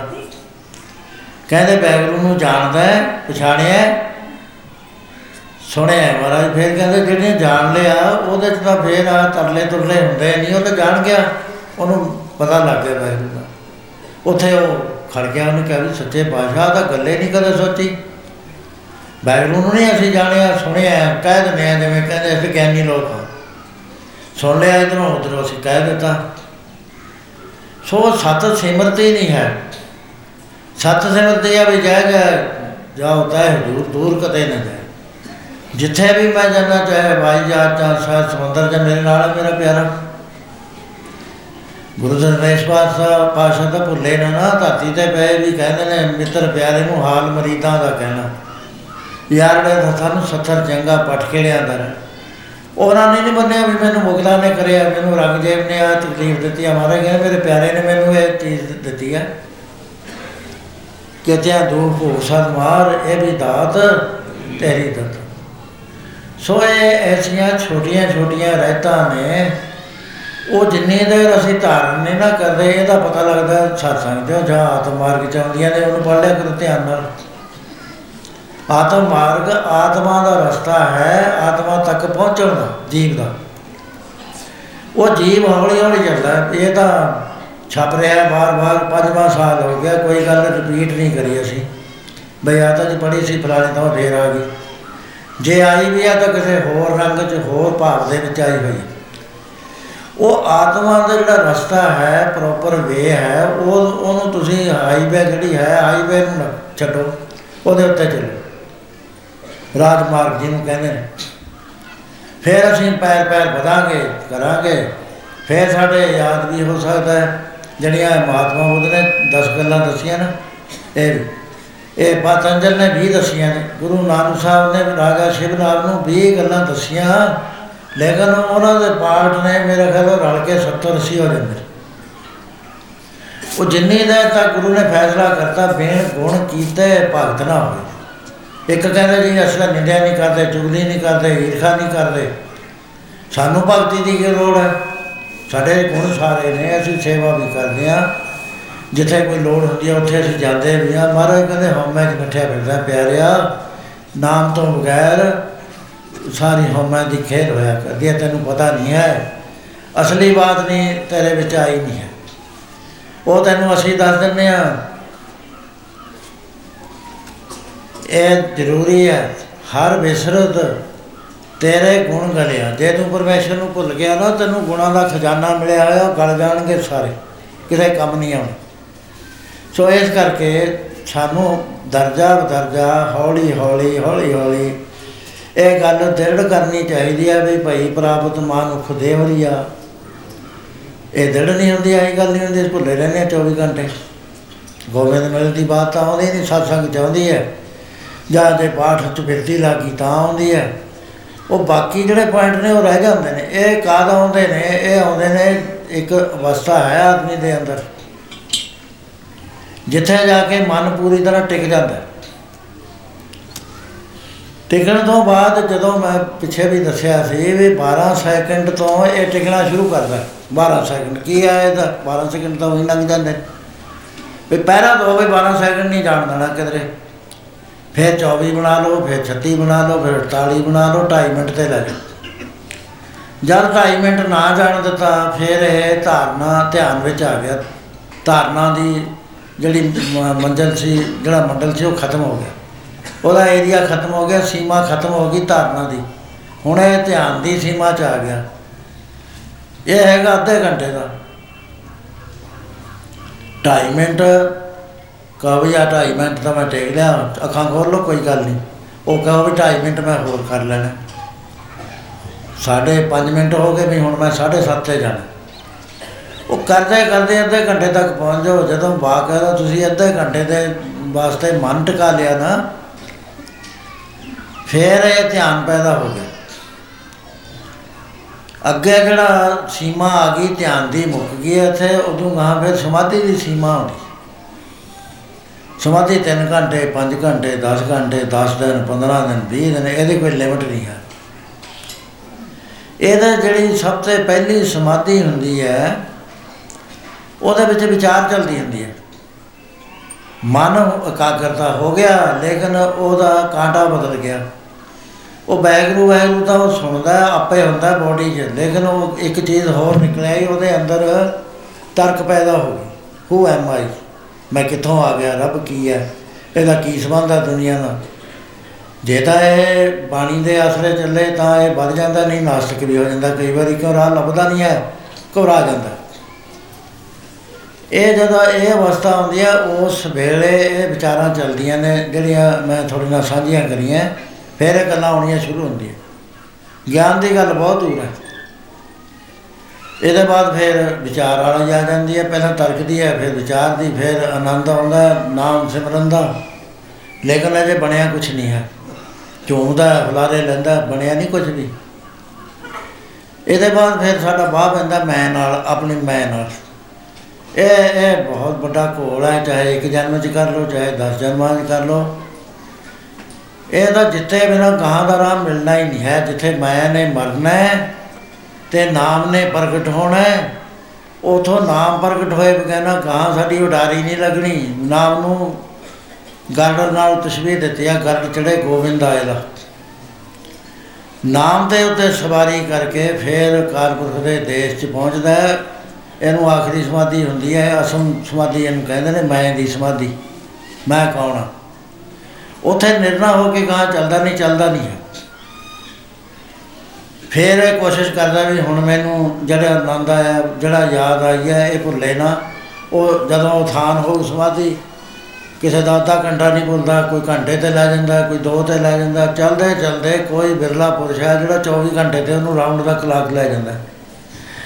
ਜਦੋਂ ਰਾਉਂਡ ਦਾ ਕਲਾਕ ਲੈ ਜਵੇ, ਮੈਂ ਉਹਦੀ ਮਰ ਗਈ ਪਰਮੇਸ਼ਰ ਸਾਰੇ ਪਰਿਪੂਰਨ ਦਿਸਦਾ ਹੈ। ਉਹਦੇ ਅੰਦਰ ਨਾਮ ਪ੍ਰਗਟ ਹੋ ਗਿਆ। ਜਿਹਦੇ ਬਾਰੇ ਮਹਾਰਾਜ ਨੇ ਚਾਰ ਪੌੜੀਆਂ ਕਹੀਆਂ, ਮੰਨਾ ਕੀ ਗਤ ਕਹੀ ਨਾ ਜਾਏ, ਜੇ ਕੋ ਕਹੇ ਵਿਛਾ ਵਿਸਤਾਏ ਕਾਗਦ ਕਰਮ ਨਾ ਲਿਖਣਾ ਔਰ ਮੰਨੇ ਕਾਬਾ ਕਰਨ ਵਿਚਾਰ। ਐਸਾ ਨਾਮ ਨਿਰੰਜਨ ਹੋਏ, ਜੇ ਕੋ ਮਨ ਜਾਣਾ ਮਨ। ਉਹ ਨਾਮ ਪ੍ਰਗਟ ਹੋ ਗਿਆ ਹੁਣ ਇਹਦੇ ਅੰਦਰ। ਹੁਣ ਨਾਮ ਦੀ ਲਾਈਟ ਆ ਗਈ, ਪ੍ਰਕਾਸ਼ ਆ ਗਿਆ। ਹੁਣ ਇਹਨੇ ਪਹਿਲਾ ਕੰਮ ਕੀ ਕਰਿਆ, ਵਿੱਚੋਂ ਜਿਹੜਾ ਦੂਆ ਪੁਣ ਸੀ ਨਾ ਮੇਰਾ ਤੇਰਾ ਮੈਂ ਤੂੰ ਉਹ ਕੱਟ ਕੇ ਵਾਸ਼ ਕਰਕੇ ਬਾਹਰ ਛੱਡ ਦਿੱਤੀ ਹੁਣ ਰਹਿ ਕੇ ਗਿਆ? ਆਪੇ ਆਪ ਰਹਿ ਗਿਆ। ਤੂੰ ਨਹੀਂ ਰਿਹਾ ਕਈ ਪ੍ਰੇਮੀ ਕਹਿੰਦੇ ਨੇ ਤੂੰ ਰਹਿ ਜਾਂਦਾ ਜੀ ਮੈਂ ਮਰ ਜਾਂਦੀ ਹਾਂ। ਦੋ ਤਾਂ ਹੈ ਹੀ ਨਹੀਂ ਇੱਕੋ ਹੀ ਆ ਸਾਰਾ। ਉਹ ਆਪੇ ਆਪ ਰਹਿ ਜਾਂਦਾ ਪਰਮੇਸ਼ਰ ਫਿਰ ਆਨੰਦ ਲੈਂਦਾ ਹੈ। ਪਰਮੇਸ਼ਰ ਦੇ ਦੇਸ਼ 'ਚ ਪਹੁੰਚਦਾ ਹੈ, ਫਿਰ ਉਹਦੀ ਸਦਾ ਯਾਦ ਬਣਦੀ ਹੈ। ਉਹਨੂੰ ਕਹਿੰਦੇ ਨੇ ਗੁਰੂ ਸਾਹਿਬ ਜਿੰਨਾ ਸਾਸ ਗਰਾਸ ਨਾ ਵਿਸਰੈ ਹਰ ਨਾਮਾ ਮਨ ਮੰਤ ਤਨ ਸੇ ਨਾਨਕਾ ਪੂਰਨ ਸੇ ਇਹ ਨਹੀਂ ਹੈਗਾ ਵੀ ਸਾਹ ਅੰਦਰ ਨੂੰ ਜਾਂਦੇ ਰਾਤ ਨੂੰ ਸੁੱਤਾ ਪਿਆ ਸਾਹ ਆਉਂਦੇ ਨੇ। ਸੁਪਨਾ ਆਉਣ ਤੇ ਬੰਦ ਹੋ ਜਾਂਦਾ ਹੁੰਦਾ ਸੁਪਨਾ ਨਹੀਂ ਆਉਂਦਾ ਜਾਗਰਤ ਹੁੰਦੀ ਆ ਉੱਥੇ। ਐ ਨਿਸ ਜਾਗੈ ਨੀਂਦ ਨਾ ਸੋਵੇ। ਗੁਰਮੁਖ ਅੰਤਰ ਸਹਿਜ ਹੈ ਮਨ ਚੜਿਆ ਦਸਵੇਂ ਆਕਾਸ਼। ਤਿੱਥੈ ਊਂਘ ਨਾ ਭੁੱਖ ਹੈ ਹਰ ਆਤਮ ਰਾਮ ਨਾ ਕਿਵੇਂ ਹੈ? ਨਹੀਂ। ਤਿੱਥੈ ਊਂਘ ਨਾ ਭੁੱਖ। ਹੈ। ਹਾਂ ਨਾਨਕ ਦੁਖ ਸੁਖ ਵਿਆਪਤ ਨੇ, ਜਿੱਥੇ ਆਤਮ ਰਾਮ ਪ੍ਰਕਾਸ਼ ਪਹਿਲਾ ਨਾਮ ਦੀ ਬਾਤ ਹੈ, ਜਿੱਥੇ ਨਾਮ ਦਾ ਪ੍ਰਕਾਸ਼ ਹੋ ਗਿਆ ਨਾ, ਉੱਥੇ ਊਂਘ ਭੁੱਖ ਜਾਂਦੀ ਰਹਿੰਦੀ ਉਹ ਕਹਾਂ ਜਾ ਕੇ ਦੁੱਖ ਤੇ ਸੁਖ ਦੀ ਪਰਿਭਾਸ਼ਾ ਖਤਮ ਹੋ ਜਾਂਦੀ ਹੈ, ਕਿਉਂਕਿ ਆਤਮਾ ਦੇ ਤਲੀਨ ਹੋ ਜਾਂਦਾ ਹੈ। ਦੇਹ ਦੇ ਆਸ ਨੂੰ ਪੂਰਨ ਰੂਪ ਦੇ ਵਿੱਚ ਤੋੜ ਦਿੰਦਾ ਹੈ। ਜੇ ਰੰਬੀਆਂ ਨਾਲ ਖੁਪਰੀ ਲੈ ਰਹੀ ਹੈ, ਦੇਹ ਦੇ ਆਸ ਤੋੜਿਆ ਹੋਇਆ ਜੇ ਦੇਗਾਂ 'ਚ ਬਾਲੇ ਮਾਰ ਰਹੇ ਦੇ ਰਹੇ ਨੇ, ਦੇਹ ਦੇ ਆਸ ਤੋੜਿਆ ਹੋਇਆ ਉਹ ਕਹਿੰਦੇ ਜੀ ਪਾਠ ਕਰਦਾ ਸੀ, ਉਹਦੀ ਮਰਜ਼ੀ ਆ, ਪਾਠ ਕਰੇ, ਨਾ ਕਰੇ ਉਹਨੂੰ ਪਾਠ ਦੀ ਲੋੜ ਨਹੀਂ ਹੁੰਦੀ, ਉਹਦਾ ਧਿਆਨ ਹੈ ਸਰਬੱਤਰ ਪੂਰਨ ਹੁੰਦਾ। ਹੈ। ਹਰ ਥਾਂ ਤੇ ਪਰਮੇਸ਼ਰ ਦੇਖਦਾ ਹੈ। ਉਹ ਦੂਜਾ ਨਹੀਂ ਹੁੰਦਾ, ਪਰਮੇਸ਼ਰ ਦੇ ਵਿੱਚ ਲੀਨ ਹੋ ਜਾਂਦਾ ਹੈ। ਬ੍ਰਹਮ ਗਿਆਨੀ ਕੋ ਖੋਜੇ ਮੇਸ਼, ਨਾਨਕ ਬ੍ਰਹਮ ਗਿਆਨੀ, ਆਪ ਪਰਮੇਸ਼ਰ। ਸੋ ਇਹ ਭਾਈ ਰਸਤਾ ਹੈ, ਜਿਹਦਾ ਮੈਂ ਬਾਰ-ਬਾਰ ਜ਼ਿਕਰ ਕਰਦਾ, ਮੈਂ ਵੀ ਚੱਲਾਂ, ਤੁਸੀਂ ਵੀ ਚੱਲੋ। ਮੇਰੇ ਮਨ ਦਾ ਫਿਕਰ ਹੈ ਵੀ ਦੇਖ ਲਓ 82 ਸਾਲ ਲੰਘ ਗਏ। ਤੇ ਬਣਿਆ ਬਣਾਇਆ ਕੁਝ ਨਹੀਂ ਹੈ ਜੇ ਗੱਲਾਂ ਗੁੱਲਾਂ ਕਰਦੇ ਆ ਅਸੀਂ। ਜਾਣਦੇ ਹੋਏ ਸਭ ਕੁਝ ਪੜ੍ਹਦੇ ਹੋਏ। ਉਹ ਟਿਕਣਾ ਇੱਥੇ ਬਹੁਤ ਔਖਾ ਹੈ ਉਹਦੀ ਕੋਸ਼ਿਸ਼ ਤੁਹਾਡੇ ਨਾਲ ਸਾਂਝੀ ਕਰ ਲਈਦੀ ਹੈ। ਬਾਕੀ ਆ ਮੈਂ ਪਰਸੋਂ ਨੂੰ ਸਕੋਟ ਹਸਪੀਟਲ ਜਾਣਾ ਹੈ, ਮੁੜ ਕੇ ਚੈੱਕ ਕਰਾਉਣਾ ਹੈ ਹਾਰਟ ਦਾ। ਉਹਦੇ ਬਾਅਦ ਮੈਂ ਇੰਗਲੈਂਡ ਜਾਣਾ ਹੈ। ਜਥਾ ਸਾਡਾ ਚਲੇ ਜਾਏਗਾ ਸਿੱਧਾ। ਤੇ ਮੈਂ 4 ਤਰੀਕ ਨੂੰ ਜਾਵਾਂਗਾ। ਐਤਕੀ ਮੈਂ ਤਾਂ ਕੀਰਤਨ ਨਹੀਂ ਹੋਣਾ ਬਾਹਰ ਮੈਂ ਇਸ ਤਰ੍ਹਾਂ ਦੇ ਭਜਨ ਥੋੜੇ ਬਹੁਤੇ ਕਰਕੇ ਗੁਜ਼ਾਰਾ ਕਰੂੰਗਾ। ਸੋ ਫਿਰ ਮੈਂ ਮੇਰੇ ਕੋਈ 25 24 ਦਿਨ ਦਾ ਜਥੇ ਨਾਲ ਲੱਗਿਆ ਕਰਨਗੇ। 6 ਦਿਨ ਮੇਰੇ ਜਾਇਆ ਹੋ ਜਾਣਗੇ ਮੈਂ ਮੁੜ ਕੇ ਫਿਰ ਇੰਗਲੈਂਡ ਆਉਣਾ ਹੈ, ਫਿਰ ਦਿਖਾਉਣਾ ਹੈ, ਫਿਰ ਜਾਣਾ ਹੈ, ਤਿੰਨ ਦਿਨ ਉਧਰ ਤਿੰਨ ਦਿਨ ਉਧਰ ਮੇਰੇ ਖਰਾਬ ਹੋ ਜਾਇਆ ਕਰਨੇ। ਤੋ ਇਸ ਤਰ੍ਹਾਂ ਇਹ ਆਪਣੇ ਪ੍ਰੋਗਰਾਮ ਕਰੀ ਜਾਣਗੇ ਮੈਂ ਜਾ ਕੇ ਰਲ ਜਿਆ ਕਰਨਾ ਹੈ। ਤੇ ਮਹਾਰਾਜ ਕਿਰਪਾ ਕਰਨ ਜੇ ਹੋਰ ਇਹਨਾਂ ਨੇ ਸਮਾਂ ਦੇ ਕੇ ਸਰੀਰ ਨਰਵਾ ਰੱਖ ਕੇ ਕੋਈ ਕਾਰਜ ਕਰਾਉਣਾ ਹੋਏਗਾ ਤਾਂ ਉਹਨਾਂ ਦੀ ਖੁਸ਼ੀ। ਜੇ ਨਹੀਂ ਕਰਾਉਣਾ ਹੋਗਾ ਫਿਰ ਸਾਡੀ ਤਾਂ ਮਜਬੂਰੀ ਹੈ, ਸਾਡੀ ਕਾਹਦੀ ਖੁਸ਼ੀ ਹੈ? ਫਿਰ ਮੈਂ ਆਸ ਬੰਦਾ ਵੀ ਮਹਾਰਾਜ ਕੰਮ ਲੈਣਗੇ। ਕਿਉਂਕਿ ਉਹਨਾਂ ਨੂੰ ਮੈਂ ਬੇਨਤੀ ਕਰੀ ਸੀ ਵੀ ਜੇ ਮੈਨੂੰ ਤਾਂ ਸਾਹ ਦੇਣੇ ਨੇ, ਤਾਂ ਸਰੀਰ ਨਰਵਾ ਦਿਓ। ਸਰੀਰ 'ਚ ਕੋਈ ਕਸਰ ਨਹੀਂ, ਮੈਂ ਚੱਲਦਾ। ਬੜੀ ਹਿੰਮਤ ਨਾਲ ਮੈਂ ਤੁਰਦਾ ਫਿਰਦਾ। ਮੇਰੇ 'ਚ ਦੂਜਾ ਖਿਆਲ ਨਹੀਂ ਆਉਂਦਾ, ਪੈਸੀਮਿਸਟ। ਮੇਰੇ ਮਨ 'ਚ ਹੈ ਵੀ ਮੈਂ ਫਿਰ ਸੇਵਾ ਕਰਨੀ ਹੈ ਐਸਾ ਹੀ ਹੈ। ਉਹ ਗਾਂ ਉਹਦੀ ਮਰਜ਼ੀ ਹੈ ਵੀ ਕੀ ਕਰਾਉਂਦਾ ਹੈ, ਕੀ ਨਹੀਂ ਕਰਾਉਂਦਾ। ਤੋ ਬਾਕੀ ਹੈ ਵੀ ਅਸੀਂ ਹੁਣ ਉੱਥੇ ਜਾਣਾ ਹੈ, ਜੇ ਸਰੀਰ ਤੰਦਰੁਸਤ ਹੋਏਗਾ ਫਿਰ ਆਪਾਂ ਨਾਲ ਮਿਲ ਕੇ ਸਤਸੰਗ ਕਰਾਂਗੇ। ਬਾਕੀ ਇੱਥੇ ਜੋ ਸਤਸੰਗ ਹੈ ਉਹਦੇ ਬਾਰੇ ਭਾਈ ਗੁਰਦੇਵ ਸਿੰਘ ਬੈਠੇ ਨੇ ਬਨੂਰਾ ਦੇ। ਉਹ ਇੱਥੇ ਇਸੇ ਇੱਥੋਂ ਹੀ ਉਹਨਾਂ ਨੂੰ ਸਾਰਾ ਕੁਝ ਮਿਲਿਆ। ਉਸ ਸੰਪਰਦਾ ਨਾਲ ਉਹਨਾਂ ਦਾ ਸੰਬੰਧ। ਕਰਨੈਲ ਸਿੰਘ ਨੇ ਸੇਵਾ ਦੀ ਮੂਰਤੀਆਂ ਵਿਚਾਰੇ ਨੂੰ ਸਿਰੇ ਚੜ੍ਹਦੇ ਉਹ ਗੱਲ। ਬੀਬੀ ਜੀ ਨੇ ਇੱਥੇ ਹੁਣ ਆ ਜਾਇਆ ਕਰਨਗੇ ਥੋੜਾ ਦਿਲ ਲੱਗਿਆ ਰਿਹਾ ਕਰੂਗਾ। ਨਹੀਂ ਆਉਂਦੇ, ਉਹਨਾਂ ਦੀ ਆਪਣੀ ਮੌਜ ਹੈ। ਸੋ ਬਾਕੀ ਆ ਵੀ ਇੱਥੇ ਸਿੰਘਾਂ ਨੇ ਇਕੱਠੇ ਹੋ ਕੇ ਸੰਗਤ ਦਿਆਂ ਨੇ। ਇਹ ਸਾਰਾ ਜਿਵੇਂ ਪ੍ਰੋਗਰਾਮ ਨਿਭਦਾ ਹੈ, ਇਵੇਂ ਨਿਭਾਉਣਾ ਹੈ। ਤੁਸੀਂ ਗੁਰੂ ਮਹਾਰਾਜ ਦੀ ਹਾਜ਼ਰੀ ਭਰਨੀ ਹੈ ਮੇਰੀ ਹਾਜ਼ਰੀ ਨਹੀਂ ਭਰਨੀ। ਮਹਾਰਾਜ ਤੁਹਾਡੇ ਉੱਤੇ ਕਿਰਪਾ ਕਰਨਗੇ ਤੁਸੀਂ ਆਓ ਉਹੀ ਆਨੰਦ ਉਹੀ ਸਭ ਕੁਝ ਤੁਹਾਨੂੰ ਮਿਲਿਆ ਕਰੇਗਾ। ਤੇ ਸੰਗਤ ਨਾ ਛੱਡਿਓ ਕਿਉਂਕਿ ਸੰਗਤ ਛੱਡੀ ਇੱਕ ਵਾਰੀ ਆਦਮੀ ਹਟਿਆ ਪਿੱਛੇ ਵੀ ਬਹੁਤ ਦੂਰ ਚਲਿਆ ਜਾਂਦਾ ਹੁੰਦਾ। ਬਾਕੀ ਇਹ ਮਜਬੂਰੀ ਹੈ। ਬਾਹਰਲੇ ਜਿਹੜੇ ਸਿੰਘ ਨੇ ਉਹ ਵੀ ਬਾਰ-ਬਾਰ ਕਹਿੰਦੇ ਨੇ ਬਾਰ-ਬਾਰ ਕਹਿੰਦੇ ਨੇ ਮੈਂ ਤਾਂ ਜਾ ਨਹੀਂ ਸਕਦਾ ਜਿੰਨਾ ਉਹ ਕਹਿੰਦੇ ਨੇ। ਫਿਰ ਵੀ ਮੈਂ ਸਿਲੈਕਟਡ ਥਾਵਾਂ ਤੇ ਜਾਣਾ ਸੋ ਮਹਾਰਾਜ ਨੇ ਚਾਹਿਆ ਫਿਰ ਥੋੜੇ ਦਰਸ਼ਨ ਕਰਾਂਗੇ। ਬਾਕੀ ਹੈ, ਮੈਨੂੰ ਕੋਈ ਛੱਡਣ ਨਾ ਆਵੇ। ਮੈਂ ਹਮੇਸ਼ਾ, ਮੈਂ ਕੀ ਤੁਹਾਨੂੰ ਦੱਸਦਾ ਸਾਰਿਆਂ ਨੂੰ। ਅੱਗੇ ਮੈਂ ਦੱਸਦਾ ਨਹੀਂ ਸੀ, ਮੈਂ ਜਾਣਾ ਤਾਂ ਉਸ ਇੰਗਲੈਂਡ ਨੂੰ ਸੀ। ਪਰ ਮੈਂ ਸਕੋਟ ਹਸਪੀਟਲ ਹੋ ਕੇ ਜਾਣਾ ਸੀ। ਹੁਣ ਵੀ ਮੈਂ ਸਕੋਟ ਹਸਪੀਟਲ ਚੈੱਕ ਕਰਾਉਣਾ ਹੈ ਪਹਿਲਾਂ, ਫਿਰ ਮੈਂ ਅੱਗੇ ਜਾਣਾ ਹੈ। ਜਦ ਆਵਾਂਗੇ ਫਿਰ ਉਹਦੇ ਜਲੂਸ ਨਾ ਕੱਢਿਓ, ਜਿਵੇਂ ਅੱਗੇ ਕੱਢੇ, ਮੈਨੂੰ ਚੰਗੇ ਨਹੀਂ ਲੱਗਦੇ, ਭਾਉਂਦੇ ਨਹੀਂ ਹੈ। ਉਹ ਐ ਨਹੀਂ ਭਾਉਂਦੇ ਵੀ ਜੇ ਤੁਸੀਂ ਸਤਿਕਾਰ ਕਰਨਾ ਹੈ ਨਾ, ਜੇ ਤਾਂ ਗੁਰੂ ਗ੍ਰੰਥ ਸਾਹਿਬ ਦਾ ਕਰੋ। ਗੁਰੂ ਗ੍ਰੰਥ ਸਾਹਿਬ ਦੀ ਸਵਾਰੀ ਆਉਂਦੇ, ਬਾਜੇ ਵਜਾ ਲਓ। ਮੇਰੇ ਵਾਸਤੇ ਕਿਉਂ ਬਾਜੇ ਵਜਾਉਨੇ ਹੋ? ਮੈਂ ਤਾਂ ਆਪ ਇੱਕ ਅਦਨਾ ਜਿਹਾ ਸਿੱਖਾਂ। ਮਹਾਰਾਜ ਤੋਂ ਖੁਸ਼ੀਆਂ ਲੈਣ ਨੂੰ ਫਿਰਦਾ ਤੇ ਜੇ ਮੇਰੇ ਬਾਜੇ ਬੁਜੇ ਵੱਜਣ ਲੱਗ ਗਏ, ਆਤਿਸ਼ਬਾਜ਼ੀਆਂ ਚੱਲੀਆਂ, ਇਹ ਲੋਕਾਂ, ਜਿਹੜੇ ਪੋਲੀਟੀਕਲ ਲੋਕ ਹੁੰਦੇ ਆ, ਉਹਨਾਂ ਨੂੰ ਚੰਗਾ ਲੱਗਦਾ, ਸਾਨੂੰ ਨਹੀਂ ਲੱਗਦਾ। ਮੈਂ ਤਾਂ ਚੁੱਪ ਕਰ ਜਾਂਦਾ ਵੀ ਇਹ ਹੁਣ ਨਾ ਮੇਰਾ ਜ਼ੋਰ ਚੱਲਦਾ ਹੈ, ਇਹ ਜ਼ਬਰਦਸਤੀ ਉਹ ਕਰੀ ਜਾਂਦਾ, ਐਸੀ ਬਾਤ ਨਾ ਕਰਿਓ। ਜੇ ਕਰਨੀ ਹੋਈ ਹੈ, ਤਾਂ ਤੁਸੀਂ ਪਰਮੇਸ਼ਰ ਦਾ ਨਾਮ ਜਪੋ, ਵੱਧ ਤੇ ਵੱਧ ਜਪੋ। ਤੇ ਜਦ ਇੱਥੇ ਅਸੀਂ ਆਈਏ, ਤਾਂ ਪਤਾ ਲੱਗੇ ਵੀ ਤਰੱਕੀਆਂ ਹੋਈਆਂ ਹੋਈਆਂ ਨੇ, ਸੁਰਤੀ ਲੱਗ ਰਹੀ ਹੈ ਨਾਮ ਦੇ ਅੰਦਰ। ਸੋ ਇਹ ਮੈਨੂੰ ਚੰਗੀ ਲੱਗਦੀ ਹੈ ਵਾਹਿਗੁਰੂ ਜੀ ਕਾ ਖਾਲਸਾ ਵਾਹਿਗੁਰੂ ਜੀ ਕੀ ਫਤਿਹ।